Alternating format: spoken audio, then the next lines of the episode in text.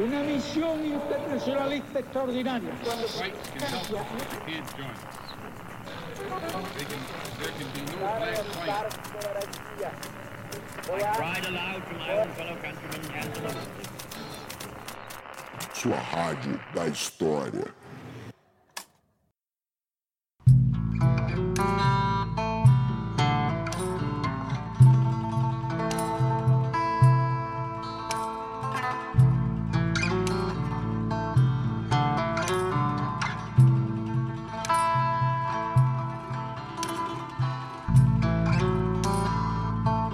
Bom dia, boa tarde, boa noite, tripulantes. Aqui quem fala é o Rafinha e eu sou o marinheiro que comanda esse motim. Bem-vindos a bordo, porque esse é o podcast História Pirata.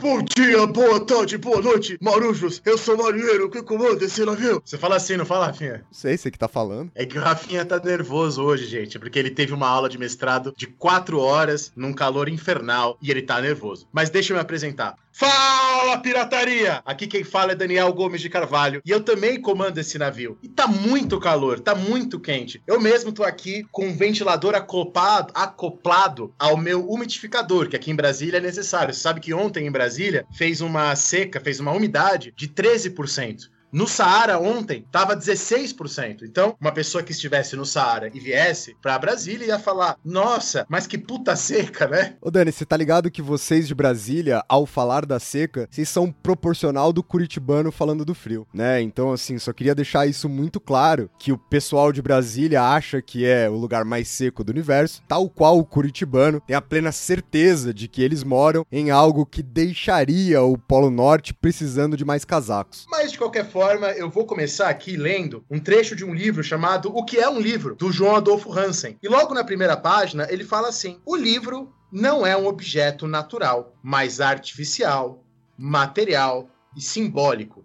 E, claro, histórico também. É devido a esta ideia de pensarmos o livro historicamente, não como um dado, que eu chamei a convidada de hoje, né? Eu conheço ela já há alguns anos, a gente fez vários tipos de trabalho junto, participou de congressos. Eu gosto dela, Rafinha. Também é uma coisa que a gente estava conversando agora há pouco, porque ela não é uma intelectual, uma historiadora Temoski. Você conhece o historiador Temoski, Rafinha? Não conheço. É, o historiador Temoski é aquele que é assim: temos que fazer isso aí, temos que organizar não sei o que lá, temos que incluir não sei o que lá, e na hora de fazer mesmo, aí a pessoa some, não responde WhatsApp, não responde e-mail. A gente sabe que nos meios intelectuais, professorais, tá cheio de Temoskis, né? Eu gosto da, da, da Verônica porque ela não é Temoski, ela faz as coisas, ela organizou a jo- primeira jornada de história moderna aqui no- na Unifesp, que foi super legal. A gente conheceu um monte de pesquisador, ela faz parte do Nota de Rodapé, né? O canal, um trabalho super legal. A gente trouxe o Jonathan já para falar sobre o Nota de Rodapé. Ela é pesquisadora na área de história moderna, da época moderna, como eu. Fez o mestrado, tá terminando o doutorado na Universidade de São Paulo. Ela passou pela Universidade de Nova Lisboa, ela é formada pela Unifesp, passou pelo Goldsmith College e pelo Chanton Brary em Manchester, né, no, no Reino Unido, e ela vai falar um pouco sobre a área de pesquisa dela aqui com a gente hoje, que é justamente essa área, né, da história do livro, da história da leitura, das apropriações. Bom, veremos hoje a riqueza disso, não é, Verônica? Sim, sim, espero que sim.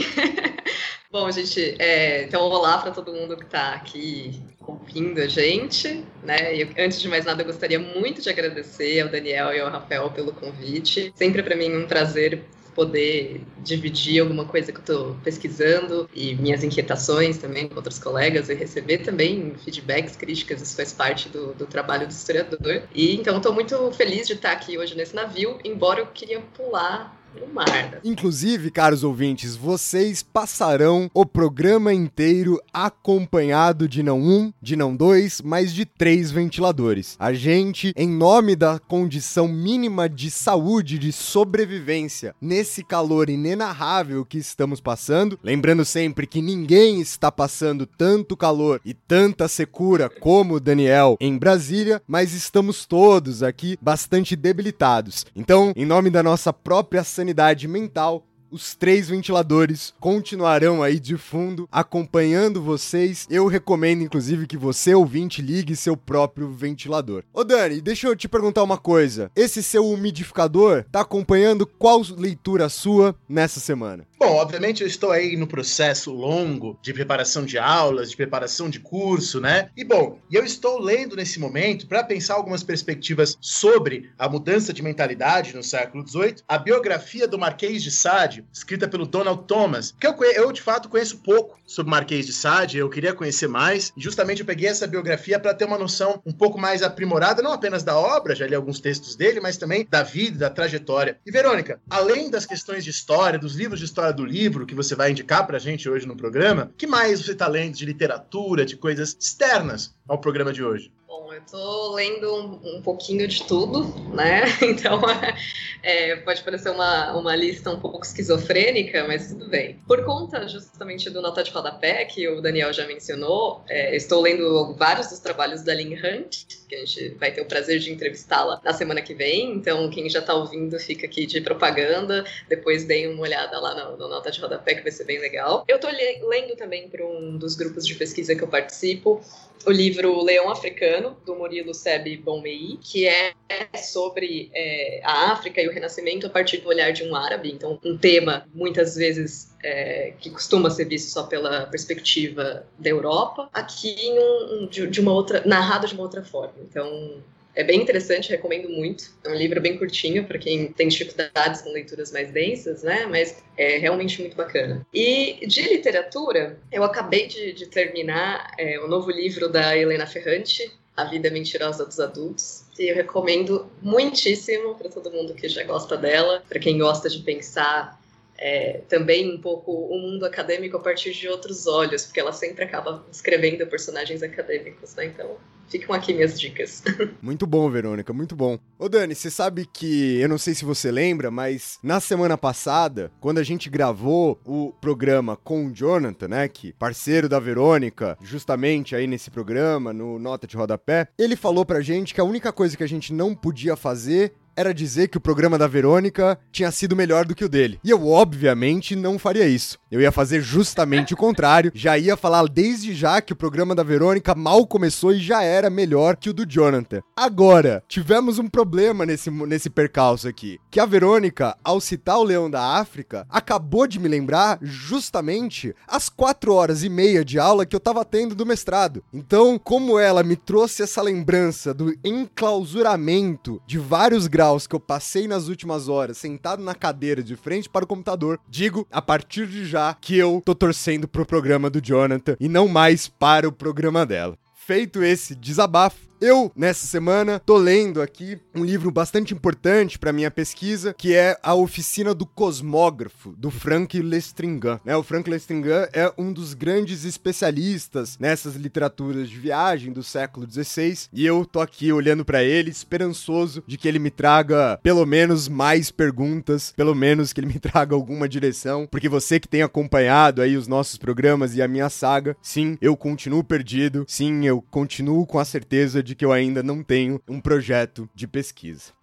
Bom, Dani, Antes da gente começar o nosso programa, a gente tem que fazer aquele jabá tradicional aqui, né? De lembrar os nossos ouvintes, de ajudar a gente a superar esse calor, a conseguir comprar pelo menos um picolé aí pra gente tomar enquanto a gente grava, enquanto o Gabriel edita os nossos programas. Então, se você quer ajudar, se você pode ajudar o História Pirata permanecer sempre no mar, procure o aplicativo do PicPay no seu celular celular. Você baixa o aplicativo do PicPay, põe lá na lupa, né, em procurar e procura por História Pirata, tudo junto, e você pode escolher um dos nossos quatro planos de assinatura, aquele que for, obviamente, conveniente com a sua condição financeira. A gente tem essa regra fundamental de que vocês não devem vender seus rins para bancar o História Pirata um dedinho, tudo bem. O rim é sacanagem, né? O rim eu acho que é pedir demais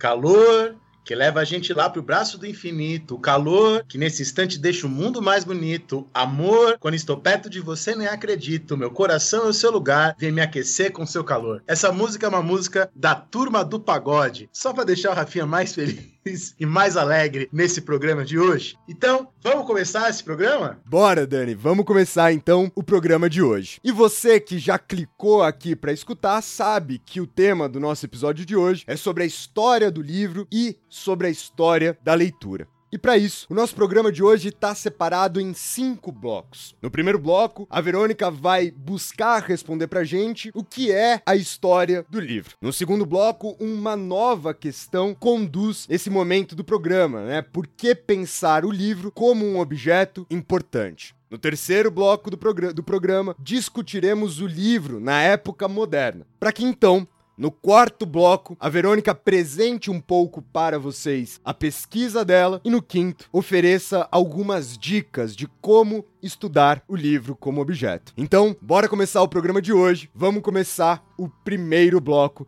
tentando entender o que é a história do livro.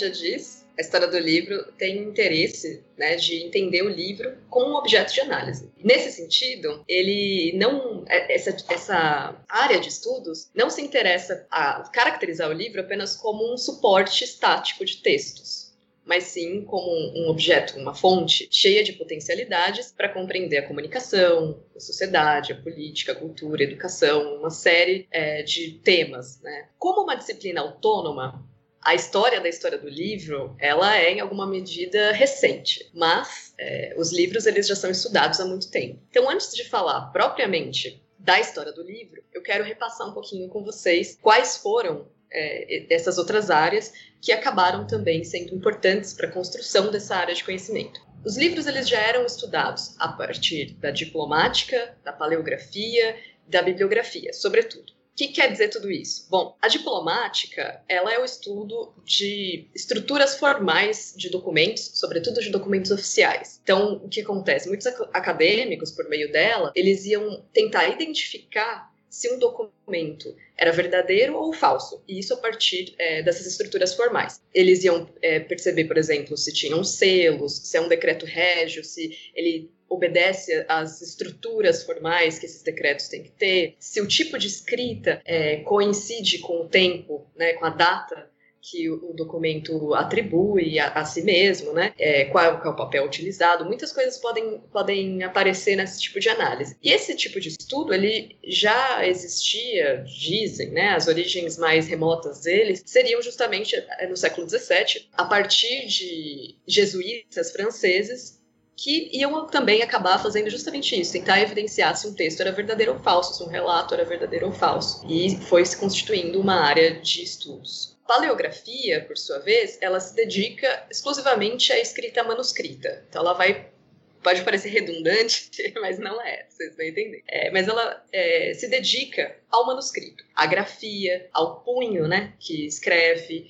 e tenta entender todo esse processo, todas as transformações justamente do desenho das letras e de como esse processo de escrita acontece. E Costuma esse... ser o terror de alunos da graduação, né? As aulas de paleografia, ter fazer paleografia de texto, costuma ser um grande evento aí na graduação, né? Sim, com certeza, porque a paleografia é a ciência que nos permite fazer as transcrições, justamente, é, dos documentos antigos, que tem uma forma diferente, que usam abreviaturas diferentes, né? E então, para nós, leitores aqui do século XXI, é, é muito esquisito ver aquele tipo de letra que era utilizada no século XI, XIX. Às vezes tem um, um bando de é, detalhe que dificulta a identificação da letra. Tem o S longo, tem uma série de coisas que para a gente são muito difíceis. E essa área de estudo ela também foi sendo desenvolvida na época moderna, entre os séculos XVII e XVIII, porque tentavam entender textos antigos. E, embora seja um sofrimento eu digo assim, como quem teve aula de paleografia, vale muito a pena tentar entender como essas coisas funcionam, dependendo das fontes com, com as quais vocês trabalham, vocês estão ouvindo, ou, ou fontes que vocês queiram trabalhar, porque isso possibilita que vocês utilizem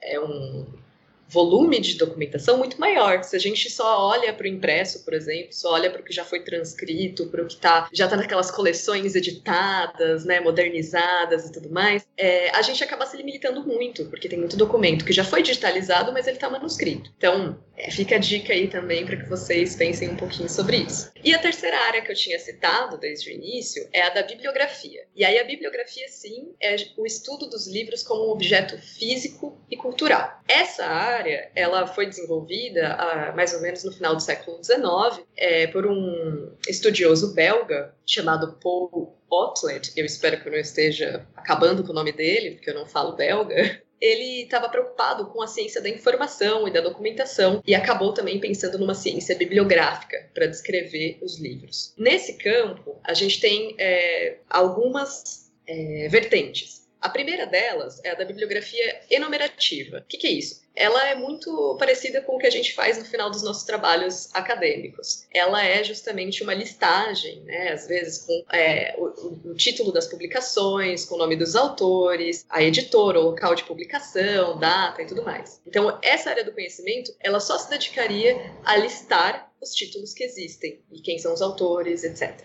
Agora, a bibliografia descritiva procura descrever detalhadamente esse objeto físico. Então, vai indicar o número de páginas, o formato, o tipo de papel, o tipo de tinta, é, todo o material utilizado na encadernação, se preocupar em descrever os detalhes das fontes que foram utilizadas. Então, realmente construir esse objeto que a gente pega e vai ler. A bibliografia analítica que é o terceiro tipo que, que, a gente vai que a gente pode trabalhar, se preocupa não só com essa descrição, vai um pouquinho além. Então, além de descrever todos esses detalhes, tenta entender as condições de produção do texto. Então, ela vai falar sobre as técnicas de impressão, sobre as técnicas de escrita. Então, ela vai tentar dar um sentido maior para além da descrição. A história do livro, como um campo autônomo, como eu falei para vocês, é um pouco de tudo isso. É um pouco de paleografia, um pouco de bibliografia, é um pouco é, de diplomática e também é, de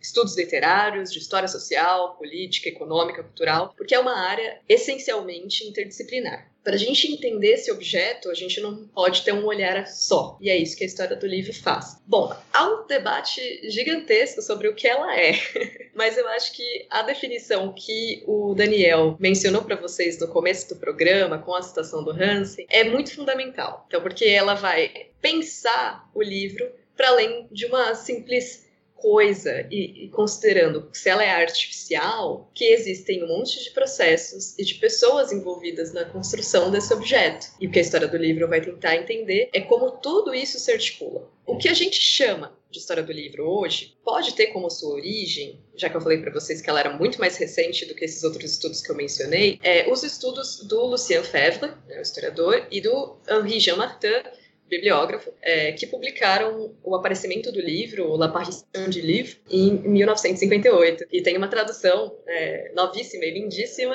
que eu recomendo muito para vocês, Estão aqui me mostrando o livro, ele é muito bonito mesmo. A minha edição é horrível. Esquecendo que isso aqui é um podcast, né? Que as pessoas estão. É. Ele tá pegando. Aqui, ouvinte, ele tá pegando o livro e dançando com o livro e fazendo uma cobracia, mas, ô Rafi, isso aqui é podcast, é rádio. Tô mostrando para vocês, não pros ouvintes, cara. É, mas percebam que é isso também faz parte da apropriação do livro.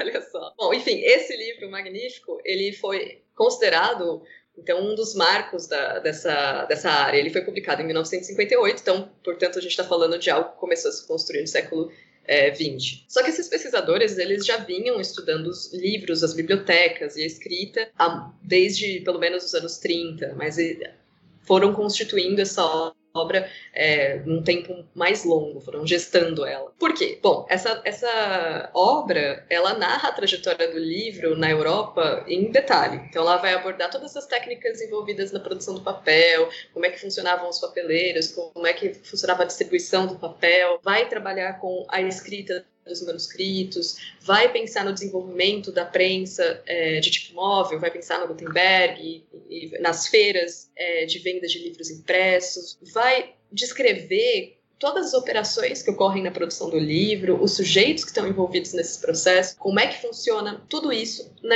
na época moderna. Dessa, dessa maneira, quando o Fefo e o Martin eles pensam essa inauguração né, da, do acontecimento do livro, eles estão pensando sobretudo no impresso e no como o impresso ultrapassa os limites do manuscrito, porque ele é mais rápido, porque a sua produção é maior, a sua distribuição é mais fácil. Por quê? Bom, o manuscrito, né, vamos pensar na antiguidade, época moderna, ele tinha que ser escrito por um copista, provavelmente à luz de velas ou durante o dia, no tempo limitado, a pessoa tem todo um cansaço físico também, e ela tem uma limitação de produção. A imprensa, a, a prensa de tipo móvel, ela consegue inaugurar essa produção muito maior em pouco tempo. Muitas das análises que eu vou mencionar agora viram justamente na impressão essa transformação, uma transformação incrível das sociedades é, europeias. Então, a partir dali, a gente teria um marco. O que o, o, o e o Martin dizem é que o livro é um fermento. Ele, eles vão dizer justamente que ele é colocado ali e ele acaba incrementando né, as agitações sociais, políticas que já estavam em curso. Não foi ele que causou isso, mas ele é um fermento. Essa visão sobre um suposto aspecto revolucionário da, da imprensa, ela foi potencializada por duas análises que vieram depois disso. Uma delas é a do Marshall McLuhan e a outra é da Elizabeth Eisenstein. É, que for, esses estudos foram publicados pouco depois, né? Então foram nos anos 60 e 70. O McLuhan, na, em A Galáxia de Gutenberg, ele vai propor uma ideia de que a revolução do impresso ela tem um impacto social, científico, religioso, cultural. E vai discutindo como é que isso muda, inclusive, a nossa, o nosso registro, né, que a gente teria passado por uma, um novo tipo de cultura quando a gente começa a utilizar o livro impresso. A gente sairia de um registro muito oralizado para um mais escrito.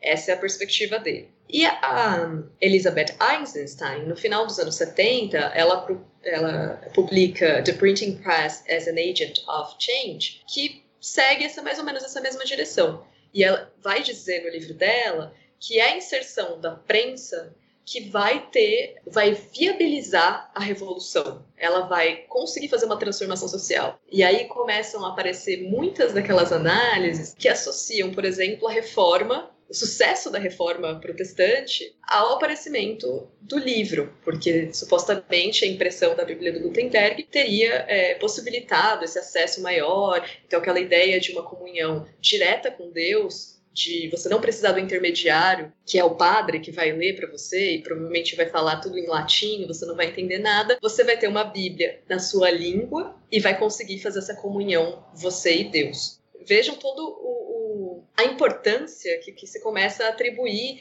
ao livro impresso a partir desses estudos. Bom, mas eu quis falar de tudo isso para vocês, é, não apenas para apresentar esses autores, mas para mostrar também como é que a área vai se desenvolvendo.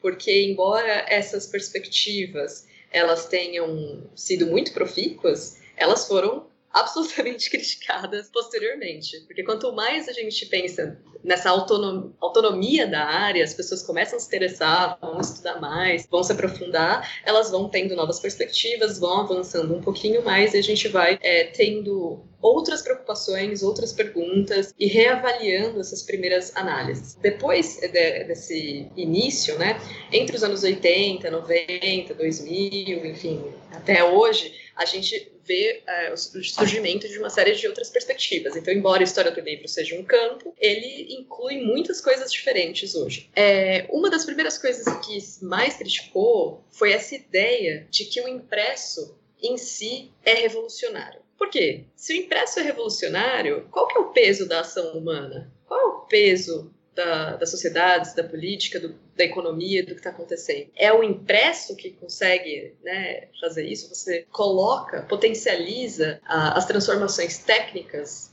as transformações científicas. É o erro clássico, né? Esse fetiche que nem quando falam hoje, assim, ah, são as redes sociais Sim. que causam a polarização, né? A rede social sozinha ela não faz nada. A rede social só faz alguma coisa se o humano usar ela de uma maneira ou de outra.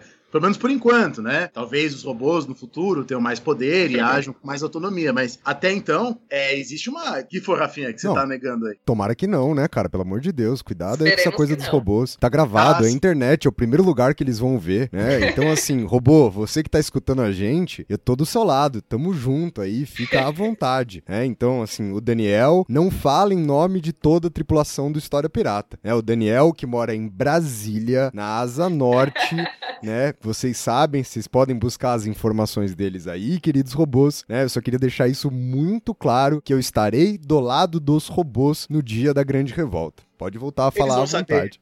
Eles vão saber o meu valor também, eles vão saber. Poxa vida. Mas enfim, é, bom, robôs que estão nos ouvindo, talvez no futuro, é, embora vocês tenham uma tecnologia, vocês não são agentes. Tenham isso em mente. É, mas isso, isso é interessante, apesar das brincadeiras todas, porque muitas vezes as pessoas começam a falar da internet, do computador, como a era da informação. Como se nunca antes a gente tivesse vivido eras de grande circulação de informação. Né? A televisão foi isso, rádio foi isso, o livro impresso foi isso, o manuscrito foi isso. Enfim, a gente sempre lidou com informação é, de formas diferentes, com tecnologias diferentes, mas não é necessariamente só a tecnologia, não é ela sozinha que consegue ter esse papel de mudar o mundo, né? Até porque quem cria também a tecnologia são as pessoas, são as sociedades que estão envolvidas em uma série de contextos culturais, econômicos, políticos, sociais, as tradições e todas as expectativas que estão envolvidas nisso. Acaba sendo muito superficial a gente atribuir todas as transformações que acontecem, né, simplesmente ao surgimento, ao aparecimento daquela tecnologia. Nesse sentido, eu acho que o que o Fefre e o Martin disseram é mais interessante, porque eles falam fermento. Eles não dizem que é o agente revolucionário, eles dizem que é algo que incrementa. Então, embora muitas críticas possam ser feitas, né, à análise que eles colocam, isso é um, um elemento interessante, né, a gente pensar nesses potencializadores, nessas coisas que vão aparecendo e, não sei, acendendo ali a pólvora que já existe. Ô, Verônica, deixa eu, deixa eu até aproveitar esse gancho pra fazer uma, uma pergunta, assim. Porque, obviamente, eu concordo com o que você tá falando, inclusive essa brincadeira do robô é, a- é- é a mesma brincadeira que eu faço em sala de aula, tendo justamente essa discussão sobre quem são os agentes da história e etc. Agora, é, eu- essa questão do fermento, ela me parece ser muito importante, né? Porque, assim, ainda que os manuscritos de fato já existissem, de fato já fossem um elemento de difusor de ideias, né? A questão da replicabilidade, né, é um elemento diferencial muito significativo, né? Acho que aqui talvez não seja só uma questão da forma livro, mas da forma produção, né, de como essa essa circulação de ideias a partir do momento que a gente tem um processo aí sim tecnológico capaz de replicar aquela ideia, ela pode promover uma ampliação de onde essa ideia vai chegar, de quem vai né, ter contato com essa ideia que provavelmente os manuscritos nunca iam ter por uma questão material, não por uma questão, né, daquela ideia ser boa ou ruim, dela poder ou não circular. Mas, obviamente, é muito mais fácil eu produzir. Não sei, tô chutando, pode ser que eu esteja completamente errado. Mas deve ser mais fácil eu reproduzir um mesmo texto com a prensa do Gutenberg do que eu reproduzir um texto sendo um monge copista, limitado pelo tempo, limitado pela iluminação, limitado pelo meu próprio esforço físico. Com certeza. É, essas, essas tecnologias, elas acabam sempre, né, proporcionando alguma vantagem, por isso que elas permanecem, né? Mas elas também têm limitações e do- da mesma maneira é, que elas têm limitações, a gente também tem que lembrar que nunca uma tecnologia substitui a outra. Por isso que também é importante falar dessa questão. E essa foi uma das outras críticas que, que, que apareceram com muita força contra esses autores que eu, que eu mencionei no início. Porque o manuscrito não deixa de, de ser utilizado. Assim como hoje, a gente tem computador, mas a gente não deixou de utilizar a televisão, o rádio, a gente usa de outras maneiras. Eu vou lá e ligo minha televisão para sintonizar algo que eu quero ver na internet, não necessariamente para ver um canal aberto. Mas essas tecnologias elas convivem e, e- e às vezes se embaralham até. É importante ter isso em vista. Isso só foi algo que começou a ser criticado também, porque essas novas pesquisas foram olhar exatamente que livros que são esses, o que, que é esse impresso, como é que essas tecnologias funcionavam, e percebiam lá, olha, mas espera, o impresso está ali ativo ainda, ele também é importante, mas ele é importante por outras razões, né? E aí eu vou falar um pouco mais disso mais para frente, porque a gente, do mesma, da mesma forma que a gente vai se apropriando e utilizando as coisas de acordo com as nossas necessidades hoje, que o celular deixou de ser uma coisa para eu ligar e muito mais para eu fuçar na internet, é, isso também acontece quando a gente está pensando nessas, tecnologi nessas tecnologias na época moderna. Então, cada um vai começar a ter sua função.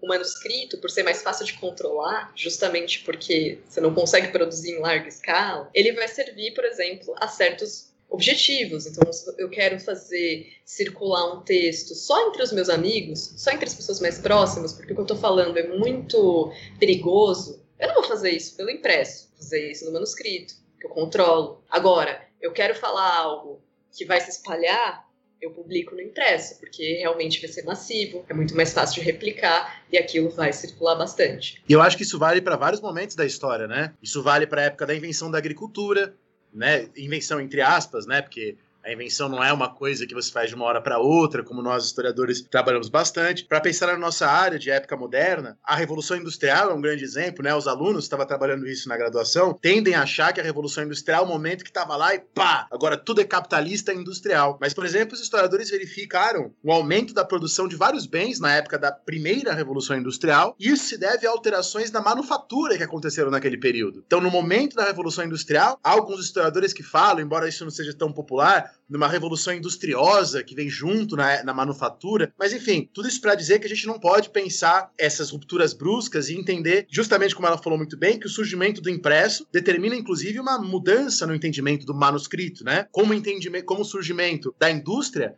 fez surgir novas manufaturas, fez surgir novas oficinas artesanais. Né? Então, as oficinas artesanais que são decorrentes da indústria, né? Então, não é uma ruptura, não é aqueles três degraus, né? Ah, vem artesanato, depois a manufatura, depois a indústria, como às vezes se ensinava nas escolas, né? A coisa é, é, é muito diferente, é muito mais bonita, né? A maneira como é construída. Perfeito, Daniel, porque as coisas são, de fato, muito mais complexas né, na, na, na vida cotidiana, na vida prática, no mundo. Não é, é seria muito superficial, é muito é, simplista a gente fazer esse tipo de análise muito etapista e, e muito ligada só às tecnologias e não a outras coisas que estão acontecendo, né? Por isso que é tão difícil fazer uma história total. Ninguém consegue pegar a completude do que está acontecendo no momento que se pretende estudar. Né? Então, são dificuldades do ofício do historiador.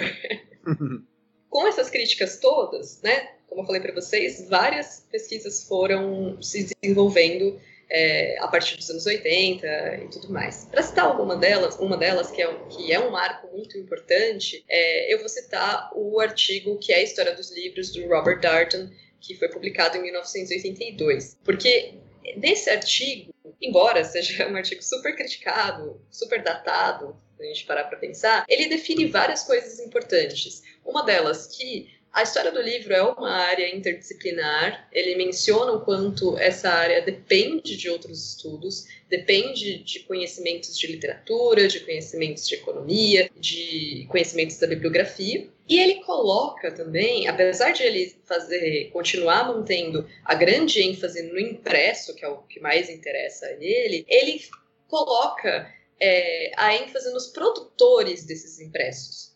Porque o Darton ele não é um bibliógrafo, ele não está interessado em fazer toda aquela descrição que eu mencionei no começo. O interesse dele é saber é, como é que os livros vêm a, a, a, surgir, como é que eles são produzidos e, como é que eles circulam. Então, nesse artigo, o Darton ele faz um modelo de como o circuito de, de vida do livro funcionaria. Então, ele vai falar que primeiro tem a escrita do autor, esse autor vai entregar o, manuscrito dele para um editor, isso porque o Darton está trabalhando com o século XVIII, então existe editor. Antes disso, a gente não fala em editor. Esse editor vai, então, lidar com a produção material desse, desse texto, ele vai realmente fazer essa transposição do manuscrito ao impresso. Então, ele vai levar a, o material para ser confeccionado numa oficina de impressão, vai levar para ser encadernado se a gente estiver falando de livros que já são vendidos encadernados, o que também não é a norma quando a gente está falando da época moderna. É, e depois vai colocar esse livro é, para ser vendido. Então, ele tem que ser distribuído, tem que se pensar em todas as rotas de distribuição, todo a, o funcionamento disso, né, para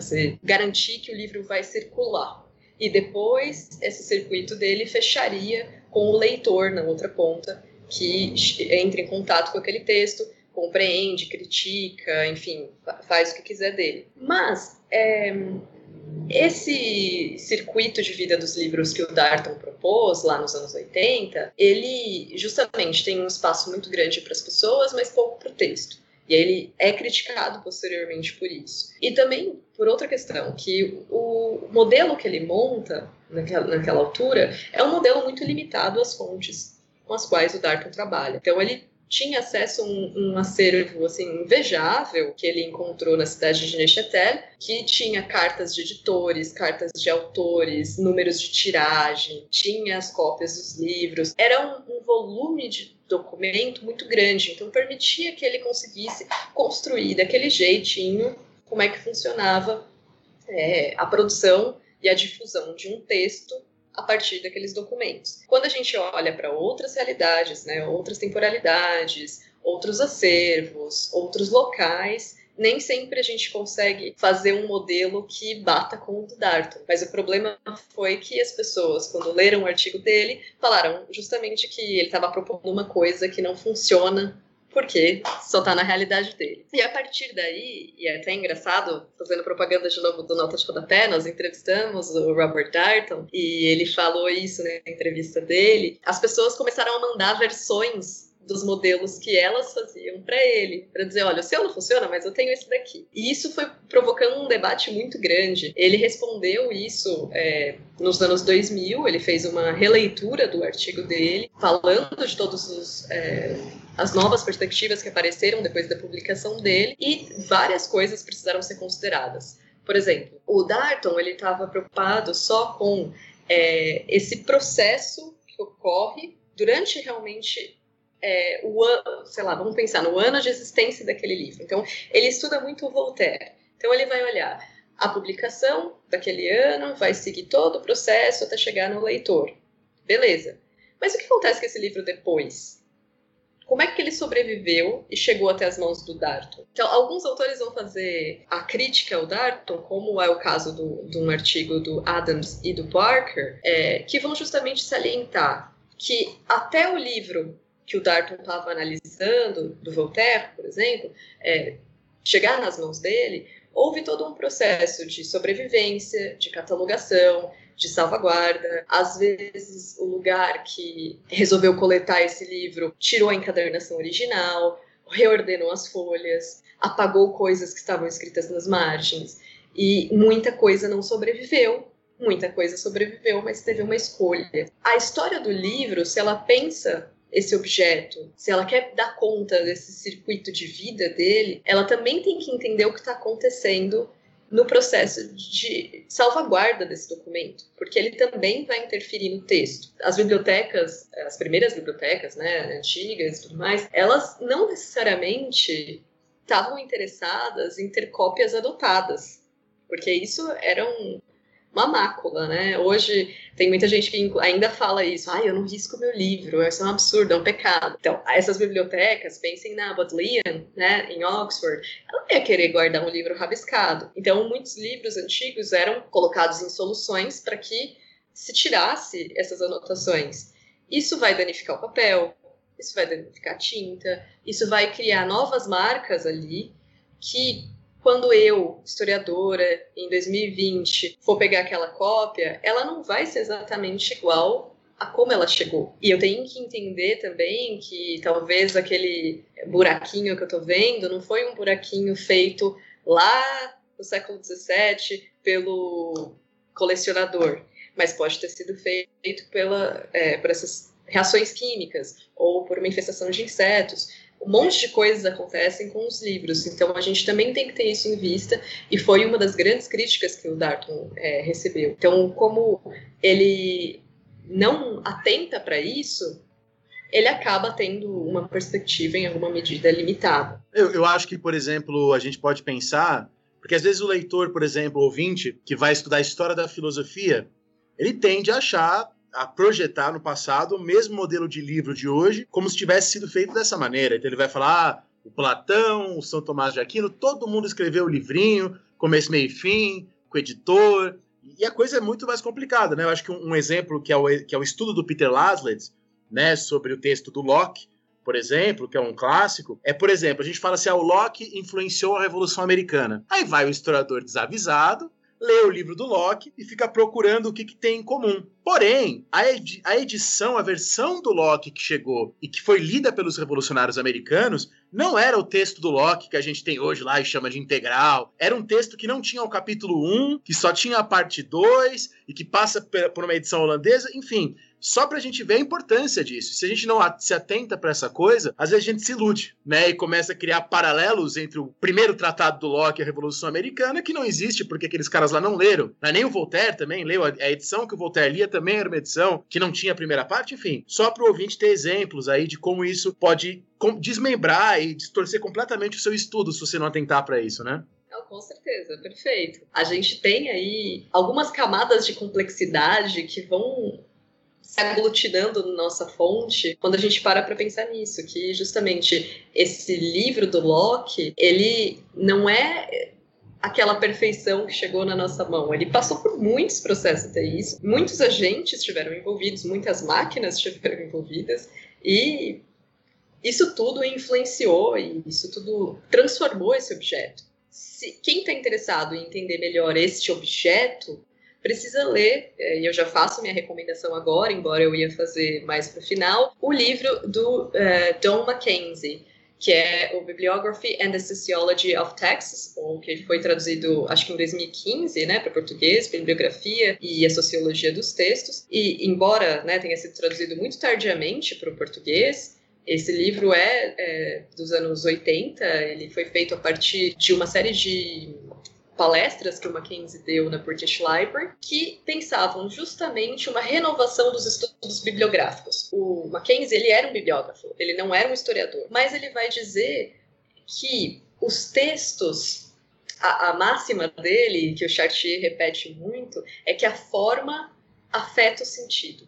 Todos, todo o estudo que o, que o o Mackenzie faz nesse livro é para mostrar como as transformações no projeto tipográfico de um texto do século XVI interferem na possível leitura que, que será feita dele. Então, nesse sentido, ele vai acabar dando ainda mais força para um entendimento de que tudo isso está conectado. O texto só pode ser compreendido se eu também entendo a forma material dele. E ainda também que o texto é compreendido a partir de como um leitor acessa isso e entende aquilo que está na página. E como ele está interessado nessa ideia de texto, que é mais ampla, ele vai justamente dizer que não interessa só olhar o livro, o impresso. Eu, ele propõe que essa metodologia dele, que aliaria uma análise das construções materiais do texto e, e do conteúdo dele, possa ser é, extrapolada para vários outros suportes. Então, que se possa pensar as imagens, os filmes, que se possa olhar para outros tipos de, de, de, escritos, né? Os panfletos, as baladas, os mapas, é, não só esse formato livro, não só livro impresso. Então ele acaba, é, a, a, a obra dele acaba impactando muito no que vai ser é, desenvolvido dentro da história do livro depois desse tipo de discussão. Porque quando ele fala isso, uma série de outros elementos acabam sendo colocados em xeque. Porque como é que você vai realmente fazer uma análise de um conteúdo se você não entende como ele foi produzido e como ele provavelmente foi lido na época dele? É o que o Daniel falou. Bom, eu posso fazer associação assim direta de que o Locke influenciou a, a Revolução Americana.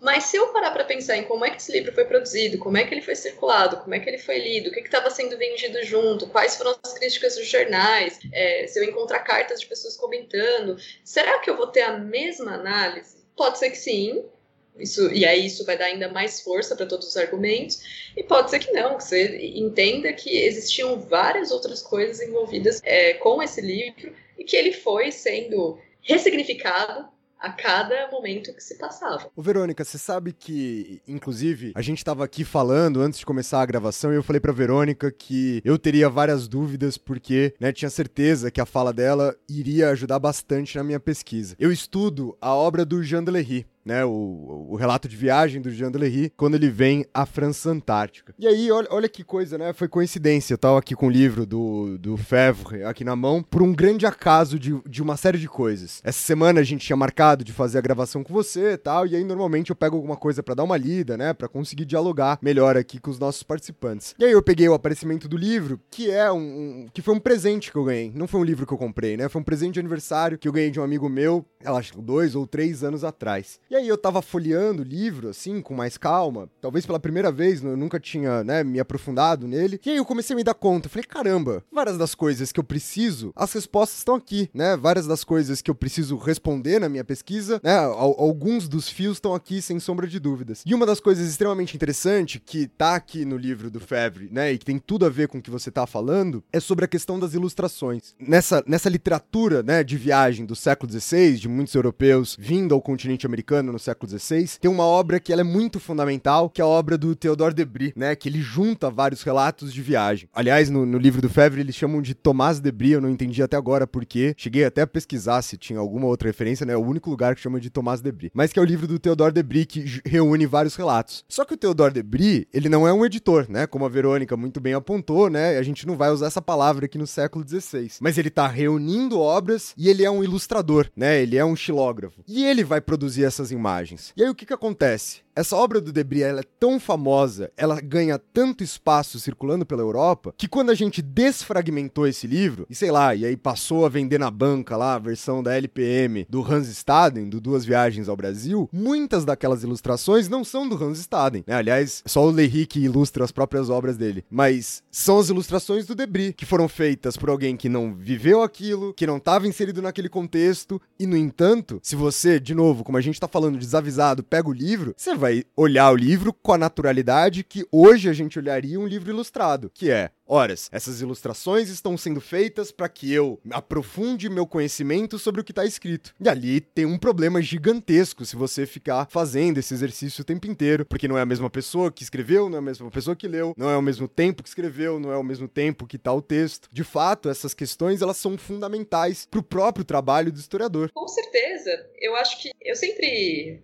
eu sou fascinada pela história do livro. Quando eu cheguei a isso, foi onde eu me achei mesmo, porque me parece que é uma perspectiva muito rica de trabalho com a história e que alinha justamente a coisa do que você está lendo, do trabalho intelectual que você está fazendo, com essas percepções dos aspectos físicos, né? Mas, embora eu seja uma apaixonada por isso e, tente convencer todo mundo a trabalhar com a história do livro, eu sei que nem todas as perguntas são respondidas por essa, esse método. O ponto é saber o que é, saber o que é a história do livro faz, ajuda talvez a, esclarecer algumas coisas que são, podem ser falsas questões, que justamente vão perpassar isso que o, o, Rafael deu como exemplo. Então eu posso acabar fazendo todo um projeto de pesquisa sobre essas gravuras, tentando associar elas ao texto de uma maneira que não cabe, porque sequer o negócio foi feito daquele jeito.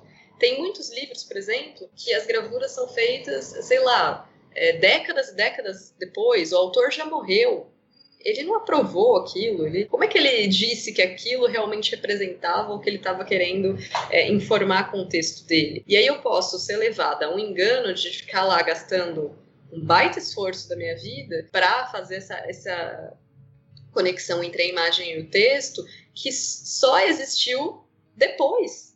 Não naquele momento. Tudo depende da minha pergunta. Se minha pergunta é entender essa transformação do texto, perfeito. Agora, se minha pergunta é o texto original, entre muitas aspas, né? É, Não sei, não funciona. Então, eu acho que como tudo que a gente faz na história, a gente precisa entender como os documentos surgem, mesmo que seja algo de uma maneira muito simples. Eu entender qual é a técnica de pintura que se utiliza, ou eu entender como é que se grava um filme, eu entender como é que um documento administrativo é gestado, porque isso previne que a gente caia em erros muito bobos às vezes e, e consiga fazer perguntas muito mais elaboradas né, e, e direcionadas é, também para análises interessantes e, enfim, complexas que vão contribuir para a historiografia. Então, isso é super importante. O Mackenzie, ele então ele inaugura essa perspectiva tão rica, né, de uma sociologia dos textos, de algo que vai aliar é, um pouco de tudo, né? A textualidade, a materialidade, os agentes que estão envolvidos e as escolhas que são feitas, porque ele vai ressaltar o quanto que o texto manuscrito do autor que ele está estudando é diferente do texto impresso. Por quê? No texto impresso, o tipógrafo ele teve que decidir se ele ia colocar um itálico, se ele ia colocar um asterisco do lado de uma palavra, se ele ia jogar uma informação para a margem ou se aquela informação ia ficar no corpo principal do texto. E tudo isso vai é, impactar na experiência que o leitor tem daquela obra. Então, às vezes a gente pode ler algo e falar, nossa, sei lá, o Maquiavel, ele quis sublinhar tanto esse ponto que ele até colocou em itálico. Bom, mas não foi ele que fez isso. Isso foi uma decisão tomada dentro da oficina tipográfica e não uma decisão autoral.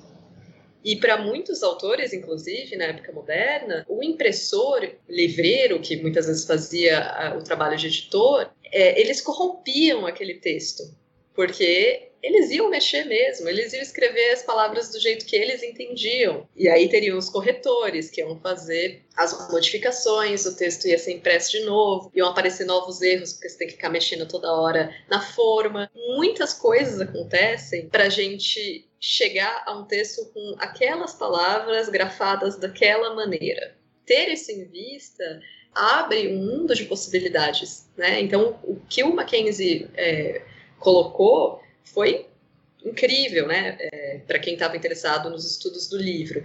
E é por isso que ele é uma das grandes referências do Roger Chartier, que a gente tanto conhece no Brasil. Ele sempre está aqui, ele sempre tem os seus livros super traduzidos. Então, a gente conhece muito a história do livro pensando nele. Mas até chegar no que o Chartier faz, ele passou por por todas essas discussões, ele é um dos também um, um membro da da escola dos Annales, também teve contato né, com toda aquela, aquela tradição historiográfica francesa que eu mencionei no começo, e teve contato com essas outras tradições que foram aparecendo. E aí o Chartier, ele vai unir justamente os estudos do Mackenzie com o Bourdieu, o Certeau, todas as coisas que ele é, trabalha, para pensar uma história social da cultura, ou, nas palavras dele, uma história cultural da sociedade, na qual o livro, a cultura escrita, é fundamental. E aí ele vai é, reforçar ainda mais a importância de a gente entender as operações de todos esses, esses atores envolvidos na produção de um texto. Então, o autor, o impressor, o corretor, o livreiro ou editor e, sobretudo, o leitor porque aí ele vai focar justamente naquela ideia de apropriação, né? E no quanto que o leitor ele está sempre entre uma força tensora, a força opressora do livro, ele diz mais ou menos assim, que quer impor a sua narrativa e a força transgressora dele, que vai dizer se ele concorda, discorda, se ele pensa em outra coisa, e tudo isso vai depender do repertório de outras leituras que ele tem, vai depender se ele leu solitariamente, sozinho, era um letrado, ou se a gente está falando de alguém que não sabia ler, analfabeta, e ouviu a leitura do livro feita por um padre. E tudo isso vai fazer com que esse, essa figura do leitor tem a capacidade de se apropriar dos textos de formas muito diferentes, talvez, do que o autor, o impressor, o editor pensaram. Um exemplo magnífico disso é o Menóquio, do Queijo e os Vermes, porque ele faz toda aquela ideia da cosmogonia dele, de que o mundo saiu né, da putrefação e tudo mais, porque ele está se apropriando de uma série de leituras que ele fez. Ele leu é, a Bíblia, ele leu o Decamerão, ele leu um monte de coisas interpretou do jeito dele, ele um moleiro, não era um letrado, não era um padre, não era nada disso, e chegou naquela conclusão. Uma conclusão muito aliada também ao, ao, ao, trabalho manual que ele tinha, as coisas que ele via no cotidiano dele. Então, veja só, né? A gente vai de Decamerão para o que o Menóquio consegue construir. Então, o Chartier ele vai é, indicar com muita força a importância de a gente entender essa figura do leitor, porque sem ele o livro também não existe. É, é, é ele que também trabalha com isso. E, e também porque o Chartier também é muito aliado a essa análise do, do Mackenzie, ele vai perseguir as formas de composição dos textos. Então ele vai estudar a chamada Bibliothèque Bleue, né, que são os livrinhos de, de capas azuis, né, que são produzidos na, na, França, que eram versões adaptadas de obras clássicas. Então esses editores que trabalhavam com esses textos, eles estavam querendo vendê-los para um público mais popular. Então eles pensavam, bom, Dante ah, essa pessoa não vai entender Dante, então eu vou ter que adaptar. Eu vou mudar a linguagem, eu vou tornar mais curto, vou colocar uma explicação, eu vou pôr uma gravura. Como ainda é... se faz, né? Existem ainda edições resumidas de Sim. de, tem várias coleçõezinhas assim até os dias de hoje, né? Sim, com certeza. E aí o que acontece? O, esse leitor não leu Dante, ele leu uma versão de Dante feita por aquele impressor. E tudo isso vai, vai ter impactos né, na própria cultura letrado, na cultura é, escrita que a gente está pensando. A história do livro, conforme ela vai se estabelecendo, ela abre um campo de possibilidades enorme, em que a gente pode focar tanto no objeto, das formas mais técnicas possíveis, mais físicas possíveis, como em todas as pessoas que estão envolvidas nesse processo, no que é feito dele. Então, fazer a história do livro é fazer qualquer uma dessas coisas e muito mais. Ela traz justamente esse grande repertório de perguntas e de técnicas e também de interdisciplinaridade para a gente tentar pensar as sociedades do passado ou do presente para quem estuda coisas mais contemporâneas. Ótimo, Verônica. Eu acho que essa questão de ajudar os nossos ouvintes de entender o que é a história do livro, é, ela é essencial. Afinal de contas, acredito eu que principalmente aqueles que estão escutando o nosso programa, que não são historiadores ou que não estão estudando história mais a fundo, talvez tenham ficado até um pouco curiosos com um bloco inteiro para responder uma pergunta que talvez fosse algo tão simples. Acho que vocês entenderam que a coisa é muito mais complexa, né? Não é sobre o que é contar a história do livro, mas como se pensa o livro, como se conta essa história, que é aquilo que a gente, historiador, faz o tempo inteiro. Então, vamos começar o segundo bloco do programa de hoje. Vamos tentar entender por que pensar o livro como um objeto é importante.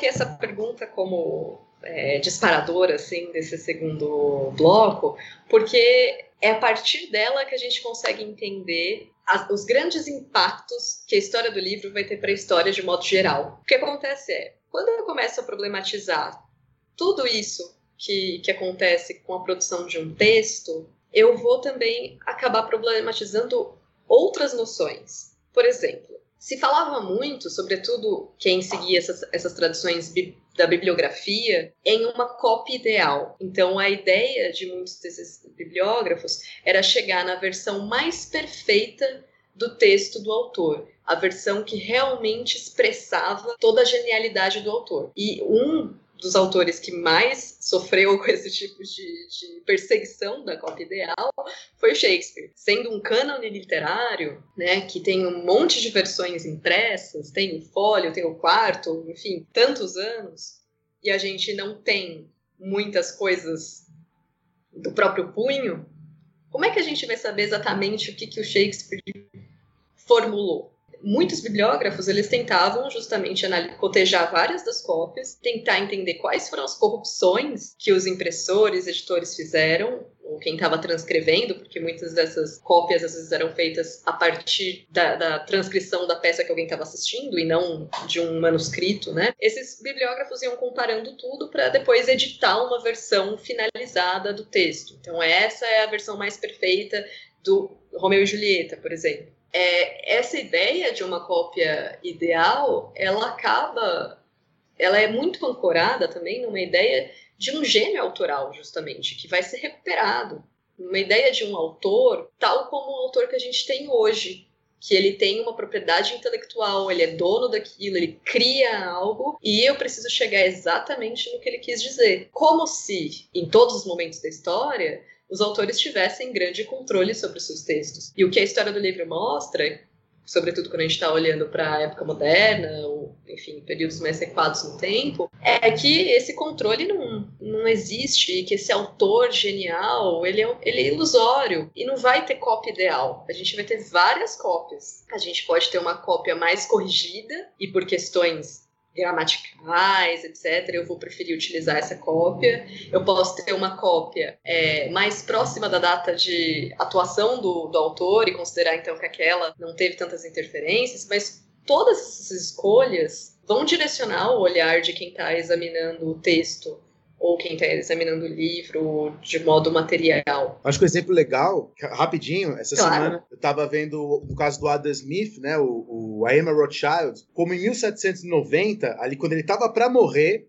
mas a Revolução Francesa já tinha acontecido, o Adam Smith faz alterações nos dois textos dele, que ele ficou editando até morrer. A Teoria dos Sentimentos Morais e A Riqueza das Nações. E aí ele coloca alguns capítulos na Teoria dos Sentimentos Morais mais críticos à tirania e aquilo lá em 1790. E isso não que isso prove que ele apoiou a Revolução Francesa, mas isso é uma das coisas que nos ajuda a discutir o que é uma das questões da historiografia, que é a relação entre o Adam Smith e aquela Revolução Francesa que acabara de acontecer, né? Porque depois do século XIX tem a disputa se ele apoiaria ou não. Mas, enfim, só outro exemplo legal, a gente falou do Locke, né? No caso do Hobbes. O Hobbes, ele escrevia o Leviatã, ele estava na França quando ele escrevia, ele enviava para o impressor na Inglaterra, não é?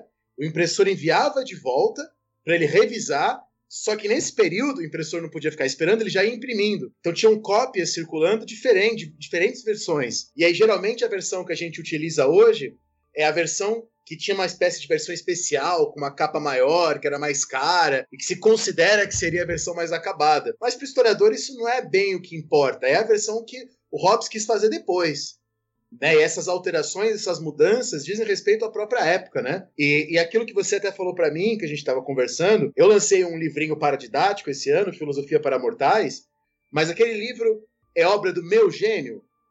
E não estou nem falando do fato que eu tirei de vários autores as ideias dali, de várias pessoas. Tem isso. Mas além disso, teve uma edição muito grande, por exemplo, da Diana, que era a principal editora. Se não fosse a Diana, meu livro seria muito pior de ser lido. Mas correções, e ter, enfim, de maneira que eu não posso dizer que aquilo é uma obra do meu gênio. Aquilo é uma obra coletiva em vários sentidos, né? E a, e a, e a capa do meu livro, por exemplo, que está linda, Aliás, se o pessoal quiser comprar, 30 reais na Amazon. É, ela também influencia a maneira como ele vai ler, como ele vai aprender. Eu conheço pessoas que compraram pela capa. Eu acho que é, disso um pouco que você está falando, né? Isso vale também para hoje, né? Esse tipo de discussão. Com certeza. Eu acho que você chegou num dos pontos centrais de toda essa questão. Os textos, eles são obras coletivas, eles não são individuais. Mesmo hoje, é que hoje a gente consegue falar em um direito autoral, existe uma propriedade, existe a gente sabe mais ou menos o que está previsto nesse jogo. Enquanto em outros períodos mais recuados no tempo, por exemplo, como a gente não tinha uma profissionalização completa de todas as etapas, é, é tudo muito nebuloso às vezes, porque você vai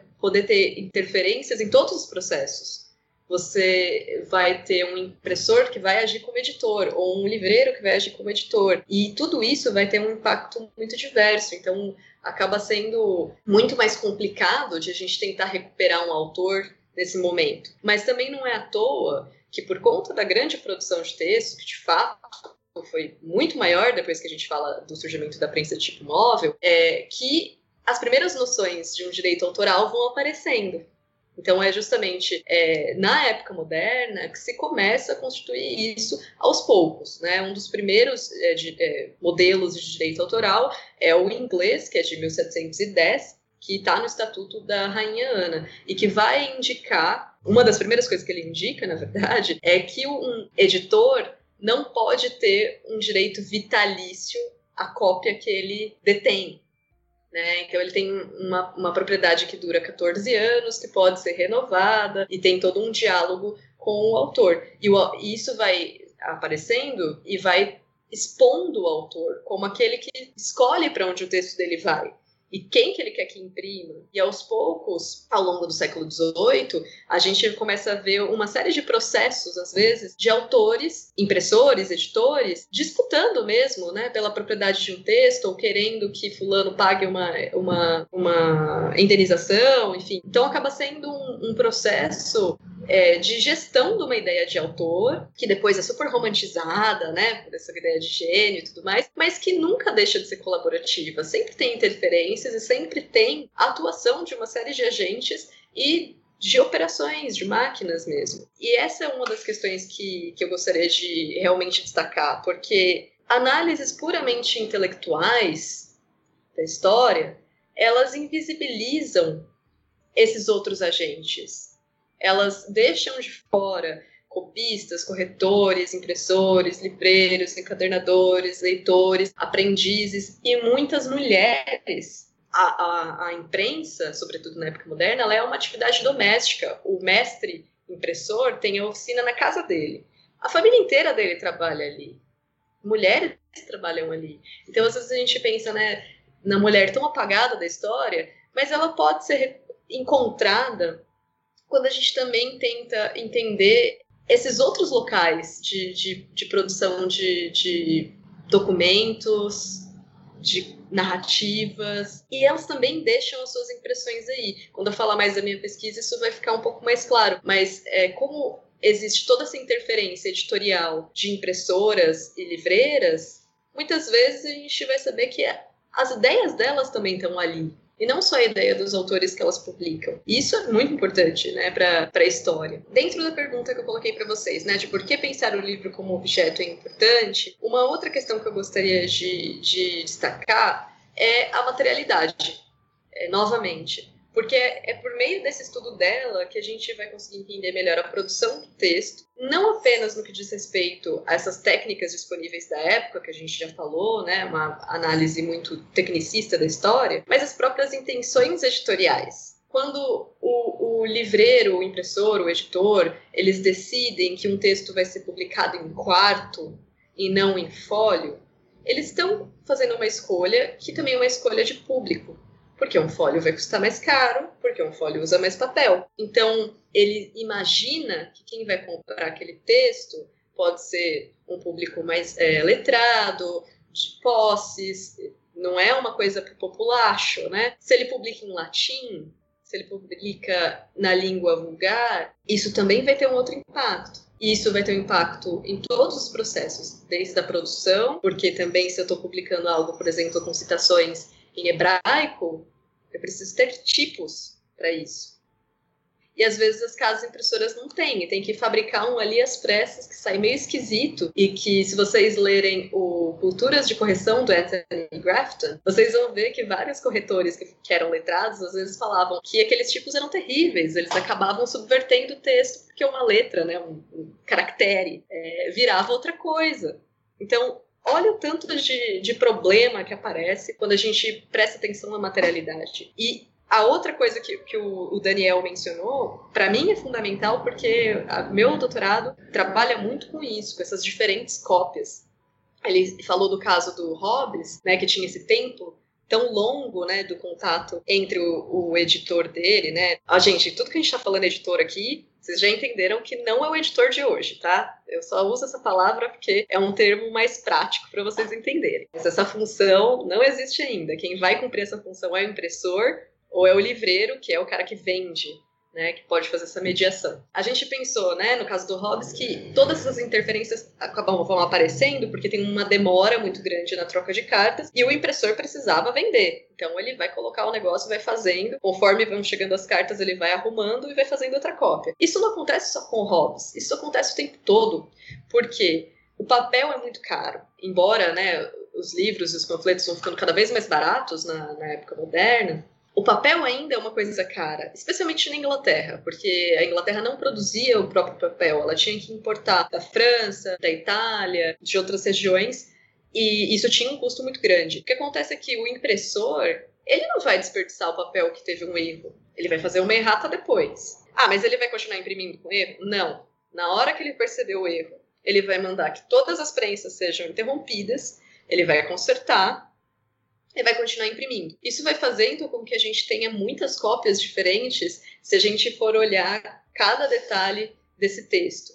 A gente vai evidenciando quando é que o impressor interrompeu. Mas ele interrompe só quando erra? Não. Se eu estou falando de, de, alguém que está trabalhando com um texto muito longo, é, por exemplo, o The Commonwealth of Oceana, do James Harrington, também um dos textos importantíssimos para o republicanismo inglês, né? Esse texto ele era muito grande. Se você pensa no impressor trabalhando com ele numa tacada só, ele vai ficar muito tempo parado, só que ele precisa vender. Então o que, que ele faz? Isso também é o Mackenzie que, que vai indicar em alguns dos estudos dele. Esse impressor ele precisa ter as coisas correntes que ele vai vendendo e a obra grande. O que dá dinheiro para ele são as coisas rápidas, são os panfletos, são os jornais, são as baladas, são essas folhas volantes e não esse livro grande. Então, o que, que ele vai fazendo? Ele vai interrompendo a produção dele o tempo todo para ele poder fazer é, essas produções menores. Então, a gente tem dentro da oficina de impressão uma coisa que chama impressão concorrente. Um impressor ele tem provavelmente duas, três prensas Cada um dos aprendizes dele vai fazendo uma parte do texto. Então, por exemplo, o, o, o do Harrington ele vai ser dividido. Então, um, aprendiz vai imprimir a primeira parte, o outro aprendiz vai imprimir a segunda, e a terceira prensa está ali fazendo panfleto. Ah, putz, mas a gente acabou com a letra R, porque tem um, uma limitação material. A gente não está falando do teclado que eu vou digitando R infinitamente. Se acabou, eu preciso tirar de algum lugar. E aí, quando eu tiro de algum lugar, eu provoco, às vezes, um erro, uma modificação na minha, na, na minha forma. Ou eu preciso usar um R, que eu estava imprimindo em romano, eu preciso usar o, o, itálico. E aí aparece uma coisa diferente no meu texto e eu, não, e eu vou pensar, nossa, aquela palavra era importante, o autor colocou em itálico. Não, querido, acabou o romano. Então, às vezes, existem problemas é, ou questões que a gente vai recuperando da própria, do próprio funcionamento, de fato, de uma oficina de impressão. E tudo isso a gente consegue recuperar quando a gente analisa é, essa, esses textos com mais cuidado, pensando na materialidade deles, entendendo como eles são feitos. Uma outra coisa, por exemplo, já que a gente falou de gravura no outro bloco, é, que é muito interessante, é que gravuras, gravuras eram extremamente reutilizadas. Às vezes eu tenho lá um bloco de madeira ou, ou uma gravura feita em chapa de cobre, que tem, esse, esse é um, um exemplo ótimo, que tem o Carlos I da Inglaterra. E aí eu coloco aquela gravura dele no cavalo quando eu vou imprimir textos exaltando a imagem dele. Só que aí ele foi executado e agora a gente está sobre o, o, protetorado do Oliver Crown. Ah, mas olha, essa gravura é tão bonita. E se a gente trocar a cabeça de um pelo outro? E é assim. E aí a gente tem novos retratos que vão circulando no, é, no impresso, nessas gravuras é, impressas, que tem a mesma imagem com uma cabeça diferente, ou você vai, vai tendo essa reutilização o tempo todo. E isso é muito interessante para a gente pensar é, não só as técnicas, mas os próprios posicionamentos políticos desses impressores e desses livreiros. Né? Eles vão mudando ou eles se mantêm fiéis ali ao rei. Então, muita coisa vai acontecendo e a materialidade pode ajudar a gente a entender isso. Ô, Verônica, sabe que eu vou puxar de novo a sardinha aqui pro meu lado, mas esse é o maior dos problemas que eu tenho dentro da minha pesquisa. Porque o que acontece? Quando esses viajantes estão retratando, por exemplo, né, os povos originários aqui, os ameríndios, eles faziam isso em cima de modelos de xilogravuras prontos, ou seja, em cima de uma anatomia europeia, né? E não é nem que o, ah, o cara tá aqui desenhando, partindo de um pressuposto europeu. Ele tá literalmente utilizando algo pronto, pautado por uma condição física, corporal, anatômica europeia, e aí ele tá só dando ali o nome de ameríndio. E aí, a partir do momento que aquilo tá ilustrando, principalmente algo que as pessoas não conheciam, né? Porque a gente ainda pode falar, ah, os caras sabiam qual era qual era a cara do Carlos I, a galera sabia qual é que era do Cromwell, pelo menos ali em volta. Agora, imagina falar sobre os ameríndios pro europeu. E aí o cara olha e fala assim, pô, é igualzinho, né? Eu aqui, fisicamente e tal. E como isso facilita, né, a transformação dos valores, como isso vai facilitar a deturpação dos valores. Porque a partir do momento que o europeu se enxerga muito claramente ali e não identifica as mesmas ações, não identifica os mesmos valores, né, isso contribui demais para que a perspectiva daquele que estão lendo, seja de uma deturpação, seja de uma animalização daquelas pessoas. Eu tenho certeza que o ouvinte deve estar impressionado já, né?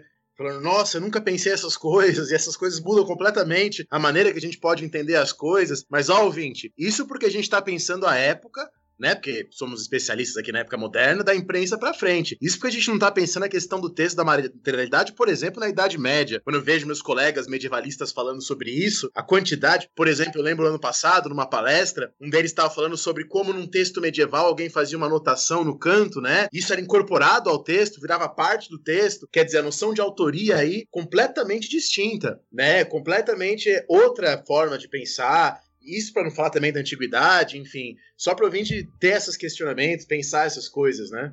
Aliás, Dani, a minha materialidade preferida é a mesopotâmica, né? A região da Mesopotâmia produz literatura para um caramba, né? É, é um centro de produção de literatura muito expressivo, feita em pedras, não numeradas e que a qualquer momento podem quebrar. Então, assim, toda a minha consideração aos historiadores que trabalham com esse tipo de fonte, que é uma coisa que você não sabe quando começa, cara, né? Eu tava, tava lendo uma pesquisa outro dia, e aí o que acontece é que os historiadores de literatura mesopotâmica, eles descobriram que existe um padrão de começo dessas obras. E aí ele consegue achar a primeira pedra identificando esse padrão, mas não tem nenhum outro recurso que não esse. E aí você não sabe, cara, se sei lá, o cara tava carregando de um lado pro outro e caiu caiu a pedra. E perdeu a página do meio. E, e, você nunca vai saber se aquela página existiu ou não, né? Uma vez que elas não estão numeradas. Nessa questão da materialidade, dos bagulhos que mais me fascina, assim, sempre quando a gente pensa a questão, não só do livro, né? Mas desse livro versão expandida que a gente tá trabalhando aqui. Eu lembro que eu, eu ri, última coisa, antes de voltar a palavra, eu lembro que eu ri muito, Verônica, quando eu vi o Richard Tuck, né?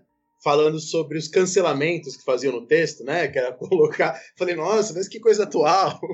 que o cancelamento é quando eu coloco coisinha em cima, né? Porque você errou, e aí você quer justamente corrigir para não deixar lá. Pois é, não, são muitas coisas, né? E se a gente coloca o elemento do leitor, dessa pessoa que adquire o texto, o objeto, que a gente pode estar falando da pedra, da imagem, de qualquer coisa, se a gente adiciona esse fator, tudo muda. Eu vou dar um exemplo que é, assim, incrível. Se vocês, quem aqui está ouvindo a gente, é, consegue, tem facilidade para ler inglês, eu recomendo fortemente um livro chamado Bound to Read, do Jeffrey Todd Knight. Então, é, é encadernado para ler. O que, que essa, a pesquisa dele vai mostrar também na época moderna? Que muitos colecionadores de textos, né, eles iam encadernando as coisas conforme aquelas leituras eram feitas ou conforme eles adquiriam, enfim, cada um tinha o seu sistema. Por quê? Os livros normalmente não eram vendidos encadernados. Né? A encadernação é uma coisa muito cara, ela muitas vezes era feita com pele de animal, com couro, ou às vezes até as mais simples, que eram feitas com vários papéis colados, né? É, elas não, não eram baratas. E os livros, ou panfletos, qualquer texto que a gente está falando impresso, eles eram vendidos muitas vezes com as folhas soltas, às vezes nem dobradas. Então, o próprio leitor ia dobrar na casa dele, cortar as páginas, né? Porque fica difícil de você virar. E se ele quisesse, depois ele encadernava.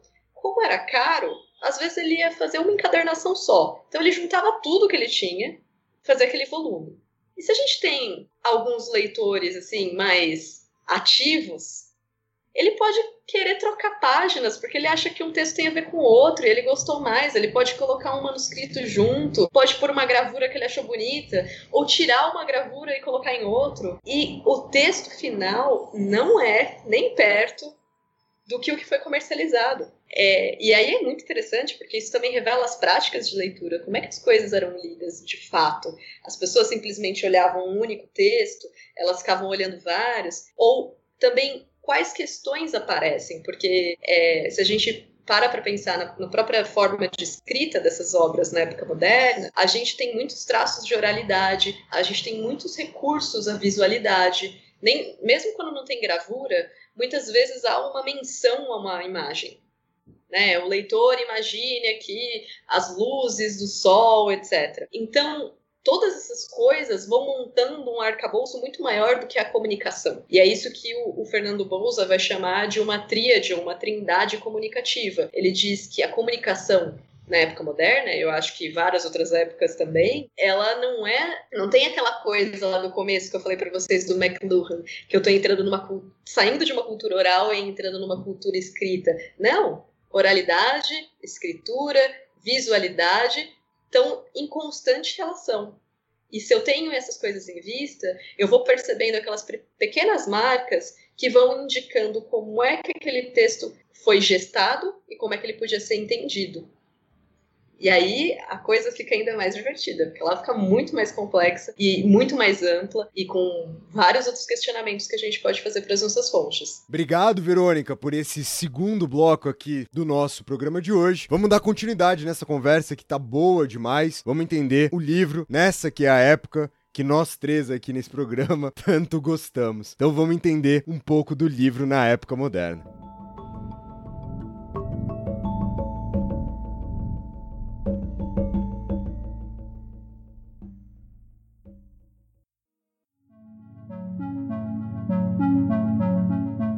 Bom, a gente vai entender o livro na época moderna no Ocidente, porque também existe aqui uma limitação e que eu preciso deixar muito clara, que é, é do, do, meu conhecimento, do que eu trabalho, e se a gente pensa no livro no Oriente, as coisas são ainda mais complexas. A gente está falando de um, por exemplo, da China, que já tem um tipo de prensa de, de, tipo móvel desde o século XI, tem outros tipos de papel, outros tipos de tinta, e aí é um outro mundo que eu não domino.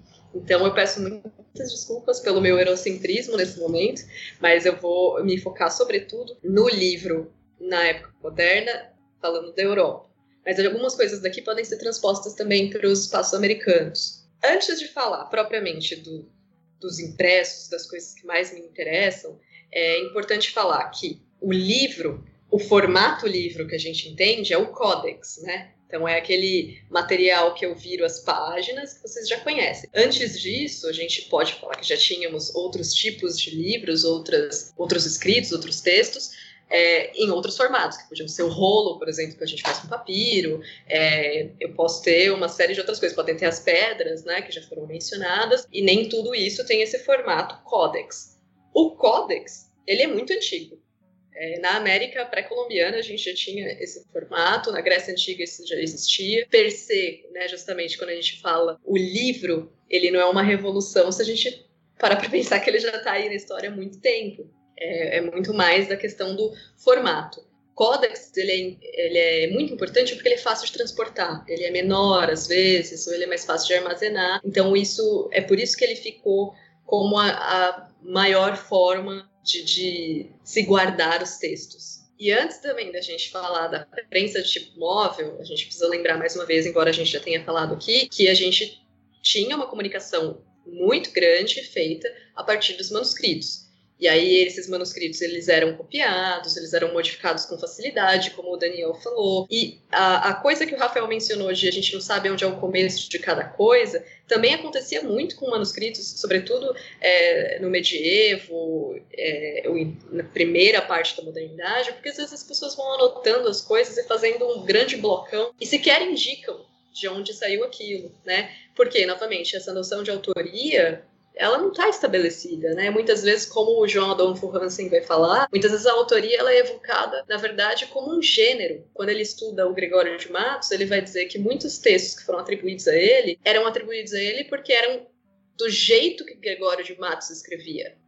Não quer dizer que eles eram feitos pela mão do Gregório de Matos. E isso é muito comum. De fato, o texto manuscrito, ele é absolutamente instável. Ele sofre um monte de alterações facilmente, né? E demora para ser feito, tem essa dificuldade de, de circulação por conta da demora, mas justamente ele também tem uma possibilidade de controle da circulação, que é o que a gente já falou. Então, dependendo do conteúdo que eu quero fazer circular, eu vou usar o manuscrito porque ele pode ser mais seguro para mim. Além dessa técnica, né, antes da prensa de tipo móvel, a gente tem os incunábulos, que são é, os primeiros textos impressos que a gente vai dizer que são impressos até o século XVI e que eles imitam os manuscritos. Eles usam blocos de madeira ou de metal, né? Normalmente é um bloco para página inteira, como se fosse um grande carimbo que eu tenho que escrever tudo no, na madeira, talhar para fazer a impressão. Ou tenho também alguns blocos separados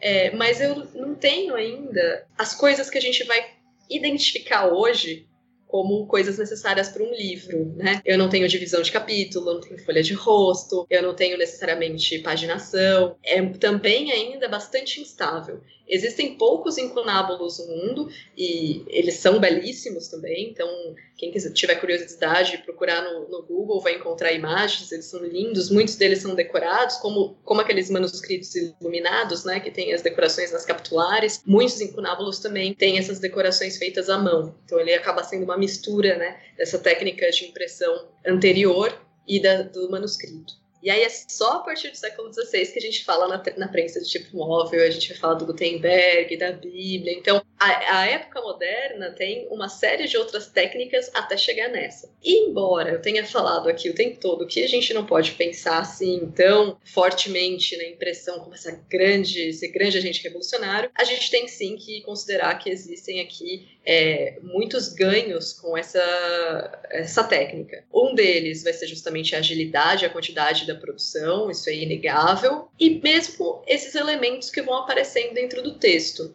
Por exemplo, a folha de rosto, ela é algo que surge junto com o impresso. Como que acontecia? Eu falei para vocês que muitas vezes os textos eram vendidos, né, é, soltos, às vezes dobrados, às vezes não. Aí vão pensar, o texto está lá dobradinho, eu vou transportar ele, vou mandar ele para diferentes cidades e ele vai embalado de tudo quanto é jeito. Olha, né, como é que é o transporte na época moderna. Como é que vai estar tá a primeira página? Ela vai estar tá um horror. Então, o que, que os, os, impressores começaram a fazer? A deixar a primeira página em branco, para que ela protegesse o que viesse depois. Então, ficava uma página em branco e o texto vinha no resto. Bom, mas aí como é que eu identifico que diabo de texto que é aquele?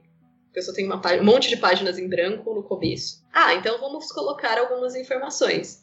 Um suposto título, um nome de autor quando o autor é mencionado, quando aquele foi publicado. Você vai começando a colocar essas informações, porque elas vão organizar esse mercado livreiro e também depois vão orientar o leitor, porque ele vai saber mais facilmente o que ele quer, o que, que ele está comprando, ele vai começar a, a adquirir é, até às vezes algum, alguma preferência, porque ele já viu aquele nome daquele autor, então se ele vê de novo aquilo interessa, ele vai lá e vai comprar. É durante é, esse momento que a gente vai começar a ter essa própria ideia de uma folha de rosto. E esses textos impressos, como eu já falei para vocês, as folhas de papel eram caras, certo?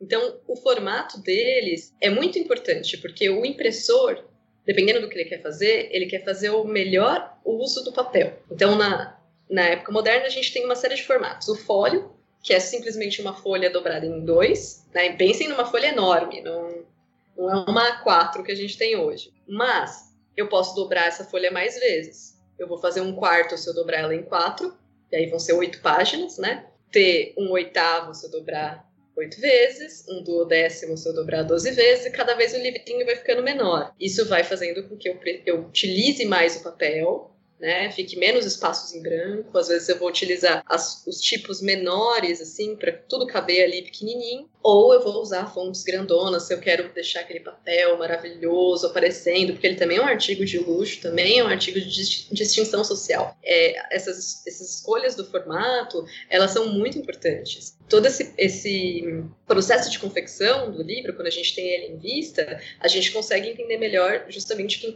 vai poder se apropriar dele, como é que o impressor estava pensando que seria o público dele. Isso é sempre muito importante. Na época moderna, a gente em geral vai encontrar textos que têm três tipos de fonte: o romano, o itálico e o gótico.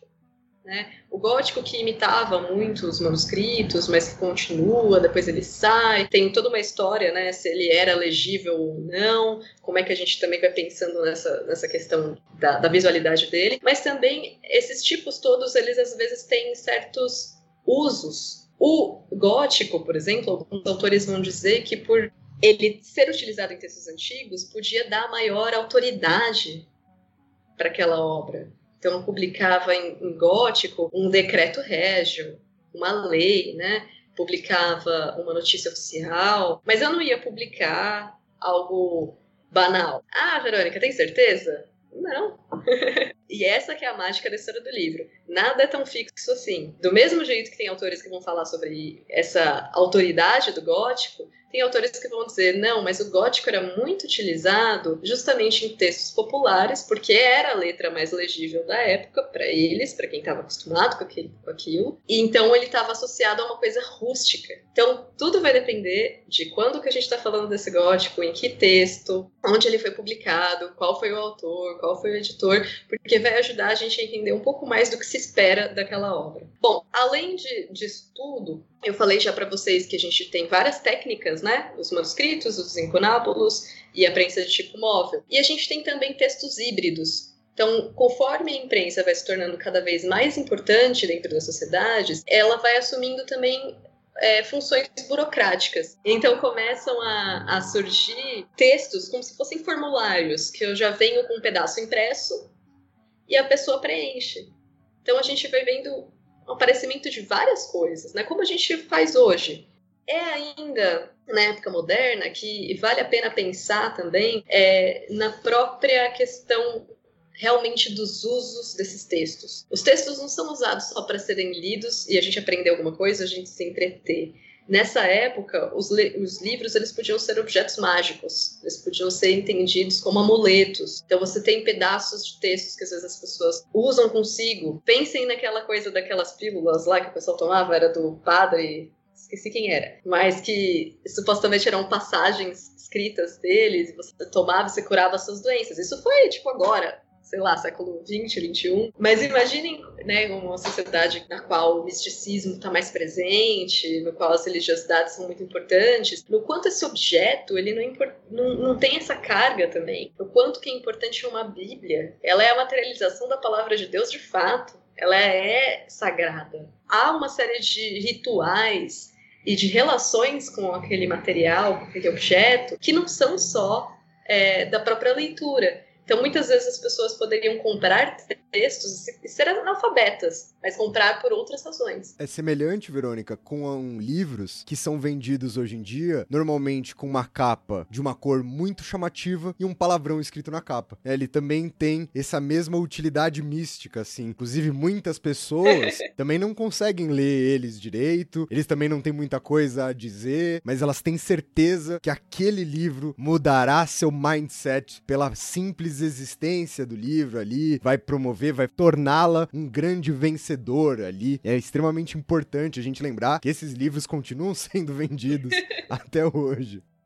Exatamente, exatamente. E tem a questão que eu imagino até que a, Verônica vai trazer daqui a pouco, né? Da experiência da leitura ser diferente na questão mágica e também dela ser geralmente coletiva. Os estudiosos do Thomas Paine, quando eles falam que o Common Sense vendeu 400 mil cópias na, nas 13 colônias, na época da independência, é porque muito mais do que 400 mil pessoas leram, o que torna o impacto daquele panfleto absurdo. Então, o ouvinte já sabe que o Thomas Paine é o autor mais importante de todos os tempos. E, mas, de qualquer maneira, as experiências da leitura são diferentes e determinam de forma muito diferente a relação das pessoas com as ideias, com as palavras, né? Com certeza. Justamente, né? A gente vai entrar em contato com textos por razões diversas e de formas diversas. Então, as, se vocês eh, derem uma olhada em vários quadros pintados na época moderna, também vai ser comum vocês terem a pintura de um livro, às vezes é um livro aberto, às vezes dá para ver o que está escrito na página. Porque é uma outra, uma outra forma também de contato. E aquilo não deixa de ser um livro. O que, que é aquilo? E, e do, da mesma maneira, quem não é letrado deixa de consumir essa cultura escrita? Não. Porque a gente tem essas leituras em voz alta, a gente tem as conversas em cafés, começam a surgir, né, as tabernas, os pubs, quando a gente está falando da Inglaterra. A gente tem esse espaço da cidade no qual as coisas circulam. Acontecem vários processos também que são inversos. Eu posso estar falando de um texto hoje, só que primeiro ele foi proferido como sermão e alguém transcreveu de ouvido e publicou. Eu quero dizer que todo mundo leu aquele sermão? Não, mas Muita gente ouviu, leu, soube dele, conseguiu saber do, do que, que, se falava. Ou, se eu estou pensando no teatro, é a mesma coisa. Muitas peças só foram escritas depois de serem encenadas e não antes. Isso não quer dizer que a experiência do público não existia. Então, a gente quando pensa na cultura escrita, não pode automaticamente pensar em uma cultura letrada, intelectual, nobre, elevada. A gente pode sim ter um espaço para entender uma leitura muito mais ampla, às vezes popular, enfim, com todas as dificuldades também de usar esse termo, mas a gente consegue captar outras possibilidades. E cada um desses leitores, a gente nunca vai conseguir perceber todos os leitores individualmente, obviamente, mas esses leitores todos vão fazer usos daquilo, vão interpretar, vão citar, às vezes vão anotar em um diário, vão anotar nos famosos é, livros de lugar comum, que existem muito nesse momento, que são só citações que você vai lendo, ouvindo e você gosta. Então, hum, existe um repertório muito grande do que se faz com o material escrito ou com aquela informação e as formas como se captam elas, né? E essas formas vão depender também, como Mackenzie dizia, do conteúdo. Então, eu já falei para vocês algumas vezes, dependendo do conteúdo, o autor pode escolher se ele quer que o texto dele circule de uma forma restrita pelo manuscrito ou de uma forma mais ampla com o impresso. E isso porque, quando a gente está falando da época moderna, a gente tem que lembrar que a gente lida com algo chamado censura, que é o termo que eu quero trazer para o glossário. Então, vamos fazer o glossário de hoje justamente sobre isso. Censura é uma palavra que vem do latim, de sentire. Bom, não sei se eu falo latim bem, não, não é uma do, um dos meus idiomas, então me perdoem os latinistas que estiverem ouvindo, mas essa palavra ela é, tem relação com os magistrados romanos que elaboravam o censo, que também supervisionavam uma moral pública. E aos poucos esse termo foi ficando cada vez mais associado a uma ideia de fiscalização, limitação, controle de algo, e foi também sendo incorporado entre o vocabulário que é, se desenvolve por conta da imprensa, né? Existe uma série de palavras que só surgem quando a gente tem essa coisa nova. E a censura vai se tornando uma palavra muito associada também é, ao mercado livreiro. Eu sou uma especialista em história da Inglaterra, mas, de modo geral, a gente pode dizer que na época moderna existiam dois tipos de, de censura: a pré-publicação e a pós-publicação. A censura pré-publicação, então, é, ela, ela diz respeito a tudo que é feito antes. Então, é se no lugar que a gente está falando é preciso ter alguma patente, alguma licença régia algum tipo de monopólio sobre aquilo para eu poder imprimir. Eu preciso ter alguém que autorize, o meu texto vai ser lido por alguém antes. No caso da Inglaterra, na, pelo menos na época em que eu estudo, que é o século XVII, a gente tem uma sobreposição de coisas, porque primeiro se começa com uma patente régia, depois ela vai sendo diluída, mas ao mesmo tempo eu vou ter uma licença que é emitida ou por autoridades como magistrados, juízes, reitores das universidades, ou pelos bispos, e, e, ao mesmo tempo que eu tenho isso, né, alguém que vai ler o texto e autorizá-lo, eu tenho também um registro que é feito na Companhia dos Estacionários, que é a corporação que trabalha com todo o mercado livreiro na, na Inglaterra da época moderna, sobretudo em Londres. Na verdade, especificamente em Londres, e que vai ter um livro justamente com os registros. E que tem, quem, tem a, quem vai fazer esse registro é quem tem a posse do texto. Por isso que eu falei que não tem esse direito autoral, a propriedade autoral, da forma como a gente pensa hoje. Porque então quem tem a posse daquilo é quem vai produzir. É o impressor ou é o livreiro. E esse, esse registro que eles faziam é a primeira versão que a gente tem de algum tipo de copyright. E ele é justamente um direito sobre a cópia. Então, o que, que, acontece? Ele vai garantir que se alguém quiser publicar aquele mesmo texto que eu estou vendendo, que é um texto que virou um best-seller, e fizer isso sem minha autorização, aquilo é pirataria, eu posso processá-lo. Então, é uma coisa muito ligada justamente é, ao objeto, à produção e circulação daquele objeto. E há um direito muito econômico, muito financeiro. Além da, dessa censura pré-publicação, a gente tem a pós-publicação. E aí ela envolve uma série de coisas eu posso ter as queimas públicas de textos que são considerados heréticos, ilegais, perigosos, pornográficos, o que é que seja. Eu tenho aqueles livros que vão entrar, por exemplo, no Index, né, como o Index Librorum Prohibitorum da Inquisição. Eu vou ter uma série de mecanismos que vão tentar, depois que aquilo já foi feito, dizer que ele não deve ser lido, porque, né, publicar clandestinamente por debaixo dos panos, todo mundo faz, embora exista essa censura pré-publicação, ela não consegue realmente evitar que apareçam coisas perigosas. E aí, uma vez que elas apareçam, as autoridades se deem conta, elas vão reagir. E aí vão prender o impressor às vezes, vão prender o autor às vezes, ou quem vendeu, ou quem está lendo e é pego com aquele texto. Vão fazer, inclusive, rituais teatrais, né, como a própria execução pública que é feita de um herege, por exemplo, a queima pública também é feita por um carrasco, também é feita uma série de cerimônias, né, tem uma coisa muito importante ali. A gente também pode pensar, em alguma medida também, o leitor ou o mercado livreiro também, como um um agente censor em alguma medida, porque se um texto não faz sucesso, ele está destinado à desgraça e aquele autor não vai, talvez não seja editado novamente. E hoje é, sobretudo, que a gente está falando de uma sociedade capitalista, de outros tipos de funcionamento, o mercado editorial, é, o Jean-Yves Mollier vai dizer isso, é sim um censor, embora o Darton ache que não. Ótimo, então, então esse foi o glossário de hoje. É justamente por conta da existência da censura que a gente também tem uma questão aí dentro do, das discussões que permeiam a história do livro, que é se a gente pode falar ou não na época moderna em uma opinião pública, numa esfera pública, né? Esse termo tão debatido pelo Habermas, e é uma questão ainda que não me parece estar completamente resolvida dentro da historiografia, porque para o Habermas, o que ele define como esfera pública, como opinião pública, depende de uma sociedade democrática, com liberdade, em que as pessoas podem dizer as coisas, e que ele vai enxergar isso com o surgimento de uma sociedade burguesa, né, pós-século XVIII, etc.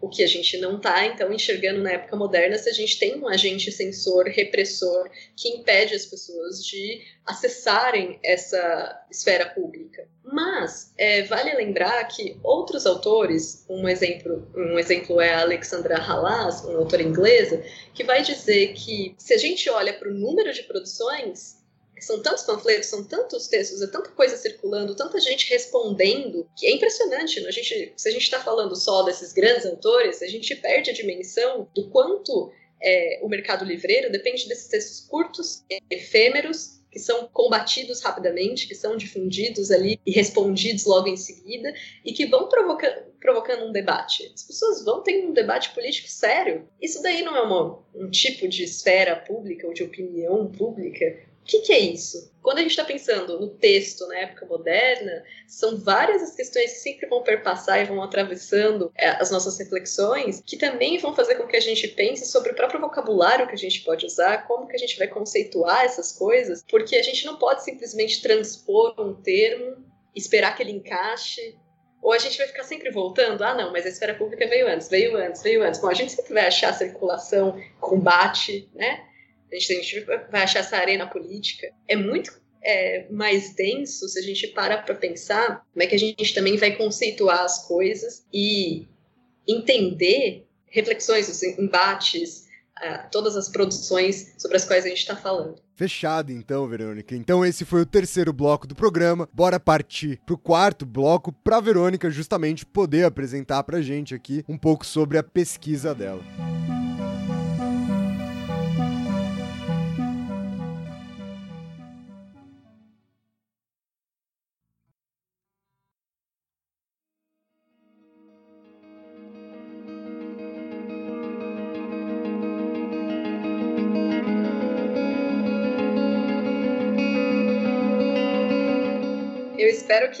nossos ouvintes não estejam cansados já nesse momento. Eu falei tanto para depois falar o que eu faço da vida de verdade.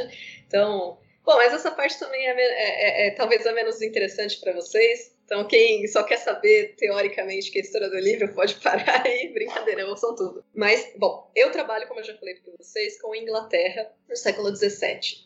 E eu me aproximei da história do livro justamente por conta de como é que os meus problemas de pesquisa foram se desenvolvendo. Eu comecei é, estudando é, textos profético-políticos de um grupo chamado Homens da Quinta Monarquia durante a Revolução Inglesa. Então eram pessoas que acreditavam que antes da, do fim do mundo, Cristo voltaria, né? Esse é o milênio, teria mil anos de felicidade, só que ele não voltaria para um, mundo super, sobrenatural.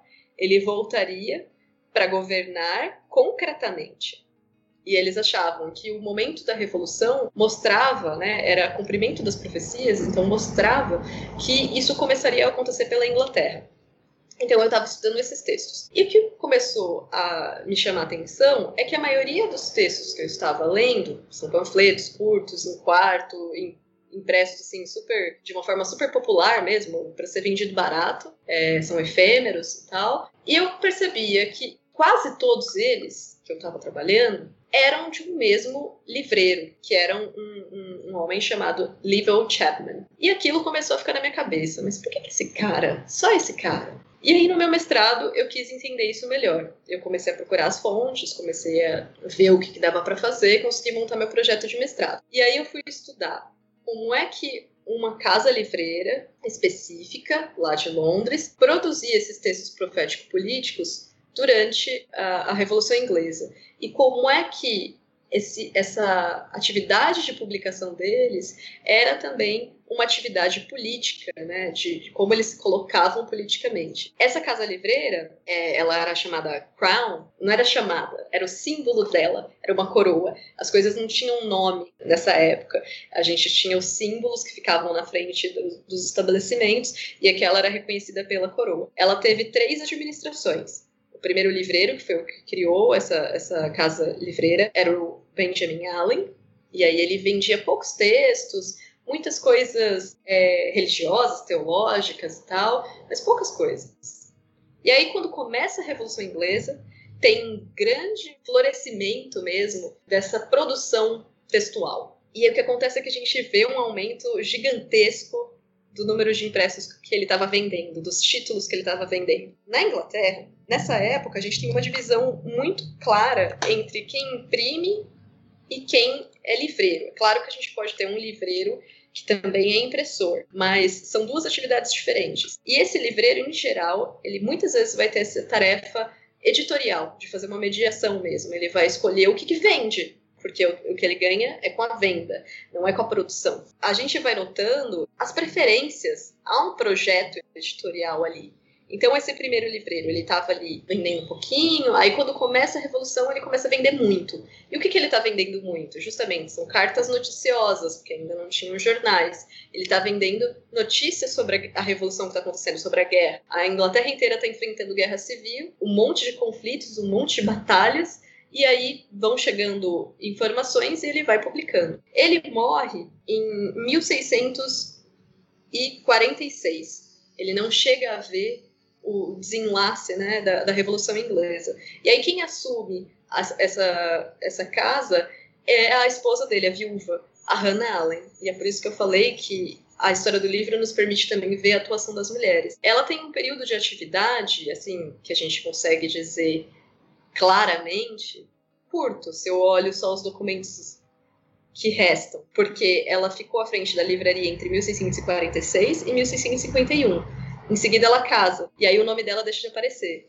Mas certamente ela não deixou de participar das atividades que estavam acontecendo ali. E com certeza ela era uma presença forte, porque ela tinha todos os contatos que ela herdou do marido dela, do primeiro marido dela. Então ela continua publicando alguns desses autores que, que o primeiro marido publicava? Sim, mas ela também vai estabelecer um próprio projeto editorial dela, que é muito mais profético muito alinhado a notícias vindas, por exemplo, da América Inglesa, muito mais republicano, porque a Inglaterra está no meio da Revolução e vai dizer mesmo que o Carlos I tem que rodar. E aí a gente vai vendo como é que, aos poucos, essa livraria vai se tornando um local significativo de discussão política, de emissão de informação política e uma informação especializada, se eu posso dizer assim. Ela é direcionada. Eles não estão publicando tudo. Então, quando eu paro para pensar nesse, nesse, tipo de situação, em que eu não estou falando de um capitalismo como o de hoje, as escolhas que permeiam o que vai ser editado e o que vai circular não são só as, as, as escolhas que vai vender, mas também sobre quais são os interesses que estão ali. Quais autores têm relações com determinados impressores e livreiros e vão ali estabelecendo conexões, redes, né, que vão permitir, de fato, a produção dessas obras. E muitas dessas obras eram justamente sermões que eram dados nas igrejas independentes, eram transcritos, e aí você vai ampliando uma comunidade de leitores. E quando a, a Hannah Allen casa, ela casa justamente com o Lival Chapman, que foi quem começou essa história. Ele era um aprendiz dela, e ela se casou, tudo ficou para o nome dele, e ele continua um, o projeto editorial dela e radicaliza completamente. Então ele vai começar a publicar uma série de textos é, desses homens da Quinta Monarquia. Ele próprio participava das reuniões do grupo. Aparentemente ele era, acreditava também né, nessas mesmas coisas. E durante a Revolução ele vai tendo sempre um posicionamento muito ideológico, né, entre aspas, porque eu não gosto dessa palavra. A gente percebe que ele não vai fazer a escolha mais simples. Então, durante a Revolução, a Inglaterra passa por uma série de mudanças de governo. Né? Então, a Revolução eclode em 1641. Em 1649, o rei ele é capturado, julgado e executado publicamente, e a Inglaterra interrompe a monarquia. De 1649 até 1653, ela é uma república de 53 até 59, ela é um protetorado. Alguns meses de 59 ela volta a ser uma república e em 1660 volta a monarquia com o filho do Carlos I, Carlos II. O que acontece é que o Liviu Chapman ele vai se manter sempre alinhado às suas perspectivas políticas. Então ele era antimonarquista, publica um monte de coisa contra o rei, né? Só que ele começa a publicar em 51. Então ele está ali no meio da república. Quando o protetorado inicia, os homens da, da Quinta Monarquia veem aquilo como uma traição. Se o Oliver Cromwell era o eleito de Deus, como diz Christopher Hill, que ajudou na Revolução, que ajudou a combater o Carlos I, agora ele estava fazendo uma nova monarquia, entre aspas. Ele era um governo de uma única pessoa, que era o que eles não queriam, os republicanos. Aquilo era retrocesso.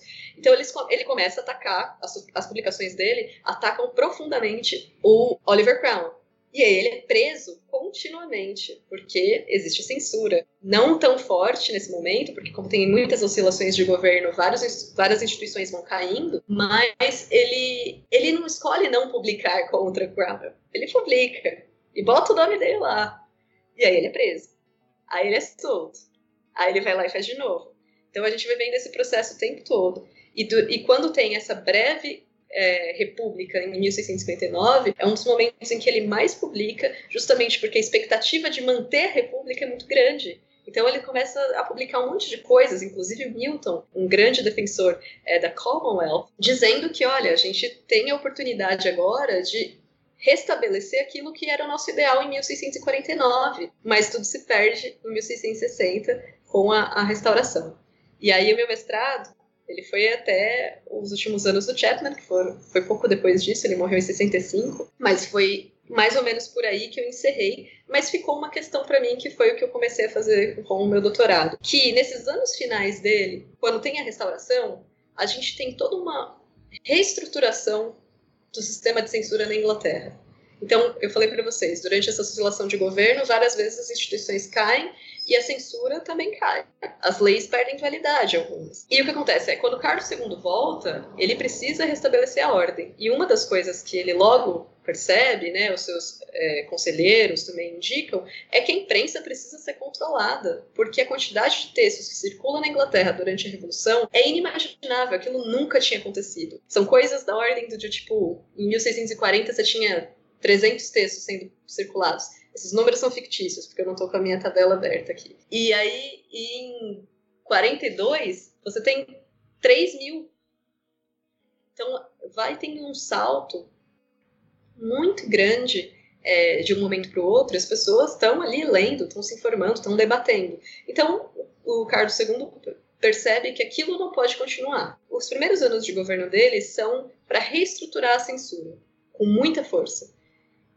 E o que acontece é, Agora com novas leis e com novas técnicas de censura, é perigoso para o Chapman falar o que ele quiser com o nominho dele lá. Ele não, não necessariamente ele só vai ser preso. O que eu observei no, no finalzinho do meu mestrado era que alguns textos que ele vai publicar nesse momento são textos clandestinos, completamente anônimos, e que vai, vão depender também da colaboração de outros impressores e livreiros com quem ele tem uma relação forte. E aquilo ficou na minha cabeça. E, foi, e é isso que eu trabalho no meu doutorado. Eu estava querendo entender como é que textos sediciosos, clandestinos, eram publicados. Então, é, a gente começa a perceber não só o anonimato, não colocar o nome, beleza. Eu não passar pelo licenciador, também, tudo bem, né?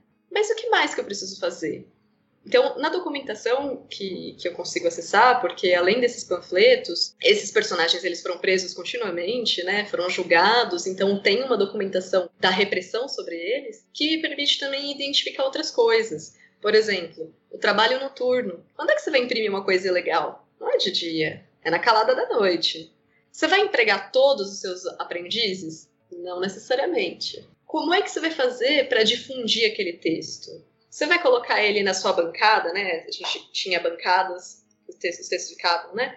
Lógico que não. Você vai esconder e chamar os leitores que você já conhece, que frequentam a mesma congregação que você, que têm interesse naquele material e que não vão te denunciar. É, o Darton ele já fala disso no livro dele, Edição e Sedição, o livro sedicioso ele tem todo um mercado diferente, ele tem todo um circuito diferente, porque ele precisa desse, dessa, desse ocultamento, ele precisa de uma série de técnicas, de táticas para que ele seja produzido. Só que o Darton, como eu já fiz a minha crítica antes, ele não está interessado na materialidade, ele está interessado nas pessoas. Então ele não percebe como essas táticas também interferem a materialidade.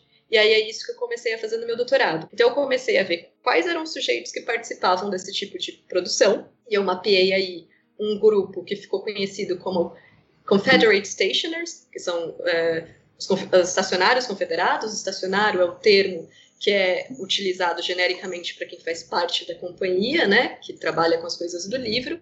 E o que acontece? Esse grupo é nomeado assim justamente pelo censor que estava perseguindo eles e estava percebendo que certos textos estavam saindo por conta da articulação de um, de, dos mesmos livreiros e impressores. Entre eles o Livell Chapman, que eu já mencionei, o Giles Calvert, que era é, um, um Quaker, o Thomas Brewster, que era aprendiz do Calvert, Richard Moon, outro aprendiz do Calvert. Então a gente vai tendo vários laços que vão se sobrepondo, que vão montando uma certa confiança entre eles, para que eles realmente é, façam essas coisas. E esses, é, sobretudo esses personagens, eles vão fazer o quê? Para evitar que eles tenham problemas com, com as, assim, muito rapidamente, porque no momento em que o Carlos II volta e começa a estruturar esse, esse, aparato de governo dele, de censura, ele também emprega muitos espiões. E a denúncia, cada vez mais, ela é incentivada. Então, há um, uma bonificação se você denuncia alguém. O que acontece? Tudo é muito perigoso. Então, esses livreiros que funcionam como editores, quando eles, eles querem publicar determinado material anônimo e que a gente nem sempre consegue identificar quem é o autor, um material antirregalista, né, contra o rei, quando eles querem publicar esses textos, eles não podem correr o risco de deixar todo o manuscrito nas mãos de um único impressor. Se alguém denunciar, eles vão perder todo o investimento. Lembram que eu disse, papel é caro, a censura aumentou, eles não vão ser só preços. Algo muito grave pode acontecer. E de fato aconteceu com alguns. Eles começam a dispersar a produção. E esses textos depois só são aglutinados quando eles já estão prontos para serem vendidos. O que, que acontece? Se eu estou fazendo metade de cada coisa em um lugar, vocês acham que esse texto homogêneo? Você acha que ele tem a mesma cara, a mesma grafia, a mesma paginação? Então a gente tem textos absolutamente heterogêneos. Então, é por conta da materialidade, quando eu vou olhar como, como essas coisas estão impressas, que eu consigo identificar quantos personagens, ou pelo menos casas impressoras, participaram daquela empreitada. E aonde foi que teve a interrupção, por exemplo? Né? O que, que esse, esse, qual erro essa interrupção pode ter causado ou não? como é que aquilo conseguiu sobreviver em um momento de profunda reorganização da censura. Eles não são só presos, as coisas acontecem e eu tenho os registros disso e é porque as coisas deram errado. É, a maioria desses sujeitos foi presa no, no, logo no início dos anos 60, em 1664 eles são julgados, a maioria deles, alguns já estão mortos, e nesse julgamento, três personagens que são acusados de sedição, porque o texto que eles publicam não é tão perigoso assim. E aí eles são presos, sofrem castigo corporal, eles ficam no pelourim, e dois deles, logo que foram soltos, morreram, porque a, a saúde vai sendo debilitada ao máximo. Agora, um deles, que era o impressor John Twin, ele foi condenado à morte, ele foi condenado por traição. Ele imprimiu um texto que demandava um novo regicídio, ou seja, que a solução para acabar com Carlos II era matar também. Já não matou o primeiro? Mata o segundo. Mas o que acontece aqui? Ele diz que ele não conhece o autor. Ele não denuncia o autor no julgamento. Ele é condenado porque a prova material vai contra ele. Lembram da ideia de autoria? O impressor foi considerado autor aqui. E o impressor foi considerado autor aqui não só porque ele imprimiu, mas porque ele corrigiu as provas e o censor, quando invadiu a casa dele, encontrou folhas que ele tinha feito com o punho dele a correção. A correção foi considerada o sinal de autoria. E como não tem outro responsável, quem vai pagar por isso é ele. Então ele foi executado. Embora tenha ocorrido essa forte atuação do Estado contra esses livreiros, o que a minha pesquisa tenta se diferenciar um pouco de alguns estudos como o Christopher Hill, de alguns outros historiadores que só se focam na Revolução Inglesa, é que o radicalismo, se a gente quiser usar essa palavra, ou a sedição, o oposicionismo, eles não foram simplesmente vencidos com a restauração. As pessoas não foram silenciadas, mas elas mudaram para o submundo, mas ainda tentando fazer uma resistência. E embora vários desses personagens que eu mencionei tenham morrido nesse primeiro momento, as suas viúvas continuam o projeto. É, e pela materialidade, eu consigo reconstruir várias dessas conexões, várias das técnicas, das táticas e vários dos posicionamentos políticos que vão encabeçar essas ações. É, o que eu espero mostrar no meu doutorado é justamente que a gente consegue perceber a atuação oposicionista, a sedição, não só pelo que a gente está lendo e encontrando, mas pela forma como aquilo é feito. Ótima essa sua pesquisa, Verônica, muito interessante. É muito legal, né, quando o próprio mestrado vai trazendo, né, vai abrindo novos laços pra gente, vai abrindo novos questionamentos e a gente consegue ir se aprofundando ao longo desse processo. Para encerrar o nosso programa de hoje, o quinto bloco, a Verônica vai oferecer para vocês algumas dicas de como estudar o livro enquanto objeto.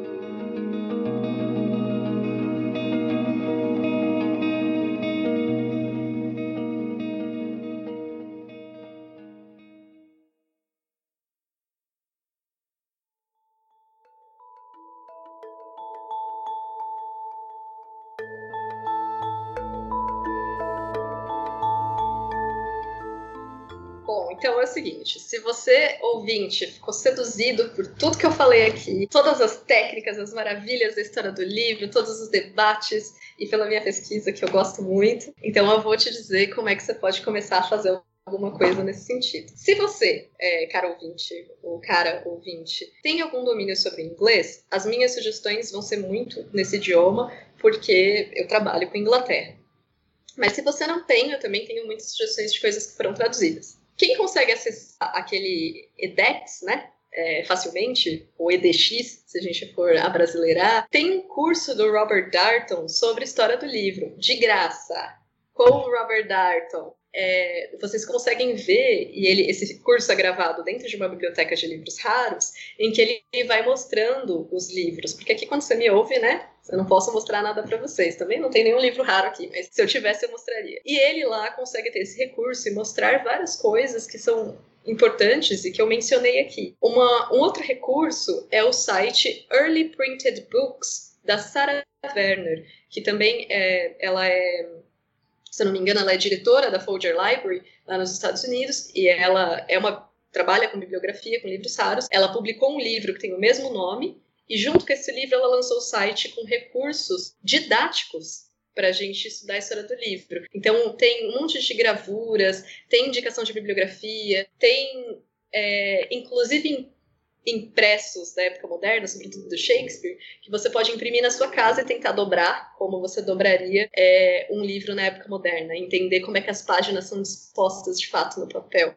Outra sugestão, aí são sugestões de livros. Eu já falei para vocês do Bibliografia e a Sociologia dos Textos do Mackenzie, está traduzido, é fácil de achar, ele tem várias dessas ideias, várias das técnicas estão descritas ali, é um livro belíssimo. Eu recomendo tudo que vocês quiserem do Roger Chartier, do Robert Darton, do Jean-Yves Mollier, da Marisa Midori. São todos textos que a gente acha em português e consegue muito facilmente encontrar em livrarias ou às vezes comprar o e-book, eu não sei qual formato que vocês preferem, é, mas a gente acha muito facilmente alguns deles com leituras muito simples, né? O Daniel mencionou logo no começo o livrinho do, do, do João Adolfo Hansen, que é O que é um livro, e tem também o livro do André Bello, chamado História e Livro e Leitura, que também é uma introdução muito boa para quem quer entender os debates, que está pensando em um lugar para começar. Se você já ficou bem interessado mesmo nos debates sobre história moderna, sobre história da cultura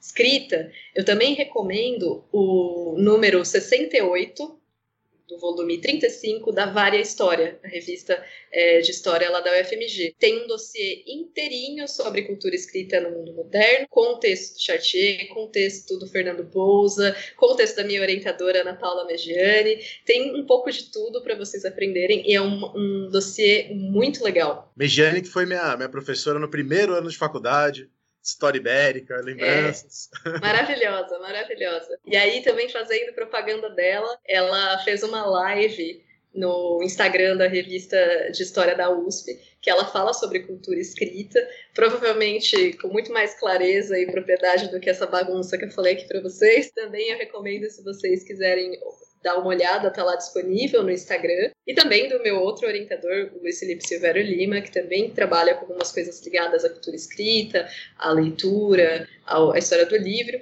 Ele também fez é, uma live recentemente para o programa de pós-graduação da Universidade Federal da Bahia. Então, quem quiser dar uma olhada também está lá no YouTube. Ele fala algumas coisas que tem a ver com o que eu falei aqui. E para e fazer o um agrado ao, ao amigo de Brasília, eu recomendo muito o André de Melo Araújo que é professor na UNB e que tem um vastíssimo conhecimento sobre história do livro e bibliografia material. Sim, ele é, ele é muito bom. E sabe, Verônica, uma coisa que eu queria dizer para terminar o programa, agora que a gente está caminhando para o fim, impressão, posso estar completamente errado. Historiador não adivinha o futuro, historiador tenta adivinhar o passado e às vezes acerta, frequentemente erra, né? Eu tenho a impressão de que nas próximas décadas a gente vai ter uma mudança muito profunda no que é o livro, eu tô dizendo isso por uma coisa que eu ouvi há duas semanas, da HarperCollins, né, por onde eu lancei o livro. O pessoal falou assim: ah, Daniel, isso tem a ver com esses livros que o Rafinha citou. Esse aí, o, com esses nomes de palavrão e tal. Eu falei, Daniel, hoje um livro não é mais só o papel. É, a gente viu hoje que não é, nunca foi, né? Mas o que ela quis dizer é o seguinte: quando a gente lançar um livro a partir de hoje, a gente já vai pensar na live, na, num mini curso que você vai dar em cima do livro, então, eventualmente, pode ser que eu não coloque tudo no livro, porque a partir daquele livro eu vou dar um mini curso. Então, se eu revelar tudo no livro, meu mini curso já era. Esse tipo de interação total aí do livro com o meio digital, eu acho que vai mudar bastante, né? Isso, acho que a gente ainda está no começo desse processo. Acho que muita coisa ainda vai vir por aí. Mas pode ser que não, né? Pode ser que eu esteja completamente errado. Ah, eu acho que muita coisa está vindo por aí, porque é o que a gente mencionou em vários momentos. Essas tecnologias coexistem e elas interferem uma na outra. Então, o surgimento da internet, desses vídeos rápidos das redes sociais, é, também tem um impacto na linguagem que é utilizada nos livros, nos formatos, nas cores. Por exemplo, no que eu mencionei, o livro da Sarah Werner, que foi lançado junto com o site. Isso. Olha como as coisas vão é, o agora. Livro frases que são Instagrammable né? Frases é, boas para postar no Stories. E isso faz o, o livro vender muito. Sim, não, com certeza. A gente vai tendo uma sobreposição das coisas. E aí eu acho que quando fazem aquelas perguntas, né, para os historiadores do livro, ah, mas o e-book vai acabar com o livro. Não, eu acho que não. Mas eu acho que muita coisa realmente nessas relações vai mudar, porque o surgimento, por exemplo, dos leitores digitais, gente, é uma coisa maluca. Você não vira a página, né? Tem outra relação e outra prática de leitura. O próprio feed de notícias das redes sociais é como se a gente estivesse rolando um papiro, ele vai para cima, ele não vai para o lado. É, então, é outra prática de leitura.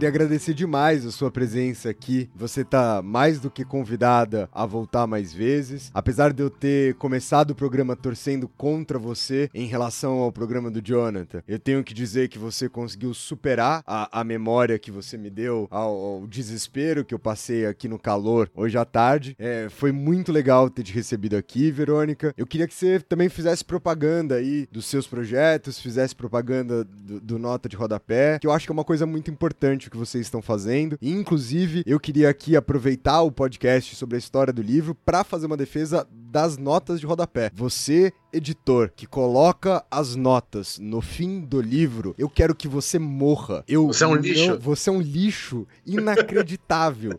Ninguém vai parar de ler o que tá lendo para ir até o porcaria do final do livro buscar referência. Coloca na desgraça da nota de rodapé, senão eu nunca vou ler as referências que estão no fundo do livro. Aí você fica lá com aquele texto calhamaço e você fala assim: nossa, tem 80 páginas esse texto. Aí você termina a vigésima e o resto é tudo as notas de referência que você não vai ler, porque tava no fundo do livro. Então eu queria que você defendesse o projeto de vocês, a nota de rodapé, enquanto eu faço essa defesa às notas de rodapé como um todo.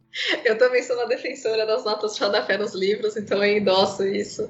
É uma prática editorial terrível de achar que a gente vai chegar no final para olhar as notas. A gente não vai fazer isso. A gente não é tão erudito assim. Imagina, gente. A gente tá lendo na pressa, no ônibus, que isso. Eu quero agradecer demais por vocês terem me convidado. Para mim foi uma honra estar aqui, então gostei demais. Espero que vocês também tenham gostado. Quem tá ouvindo também tenha gostado de tudo isso. Bom, se vocês quiserem então saber mais sobre os meus projetos, tanto os individuais quanto os coletivos, eu é, faço parte do projeto do Interlocuções dentro do Nota de Rodapé, então eu não sou uma idealizadora do Nota de Rodapé como o Jonathan, mas coopero muito com ele com esse projeto das entrevistas com esses grandes historiadores, essas grandes historiadoras. Então deem uma olhada lá, a gente entrevistou Darton, Chartier, Ginsburg, vejam, que é muito bacana, e várias das coisas que a gente discutiu aqui aparecem nessas entrevistas também, e com né, referências falando sobre isso. Eu também faço parte do grupo que é o de História Moderna em Foco, que tem é,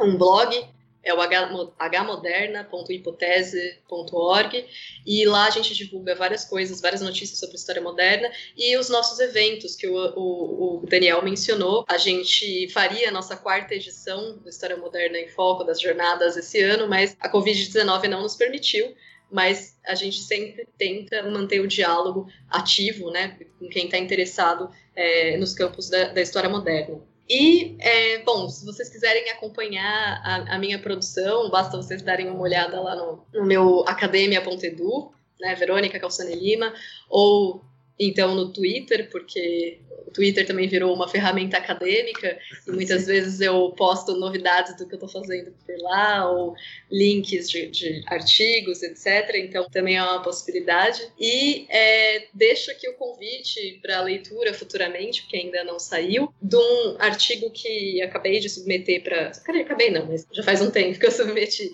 mas que vai ser publicado na revista dos Anais do, do, Museu Paulista, que é muito sobre materialidade e sobre censura. Eu trabalho muito com censor é, nesse texto, chama justamente Edição e Censura, então assim que sair eu aviso, mas provavelmente no comecinho do ano que vem, finalzinho desse, algo assim. E é isso, gente. Quem tiver interesse em história do livro pode me procurar me escrever. Eu estou em todas as redes sociais, é só procurar Verônica Calçone, eu acho que eu sou a única. Eu ficaria feliz demais de conversar com outras pessoas sobre esse tema que me encanta tanto. Muito obrigada. Obrigado mais uma vez, Verônica. Não esqueçam de seguir a gente lá no nosso Instagram, no arroba História Pirata. É isso, minha gente. Muito obrigado por quem escutou a gente até aqui.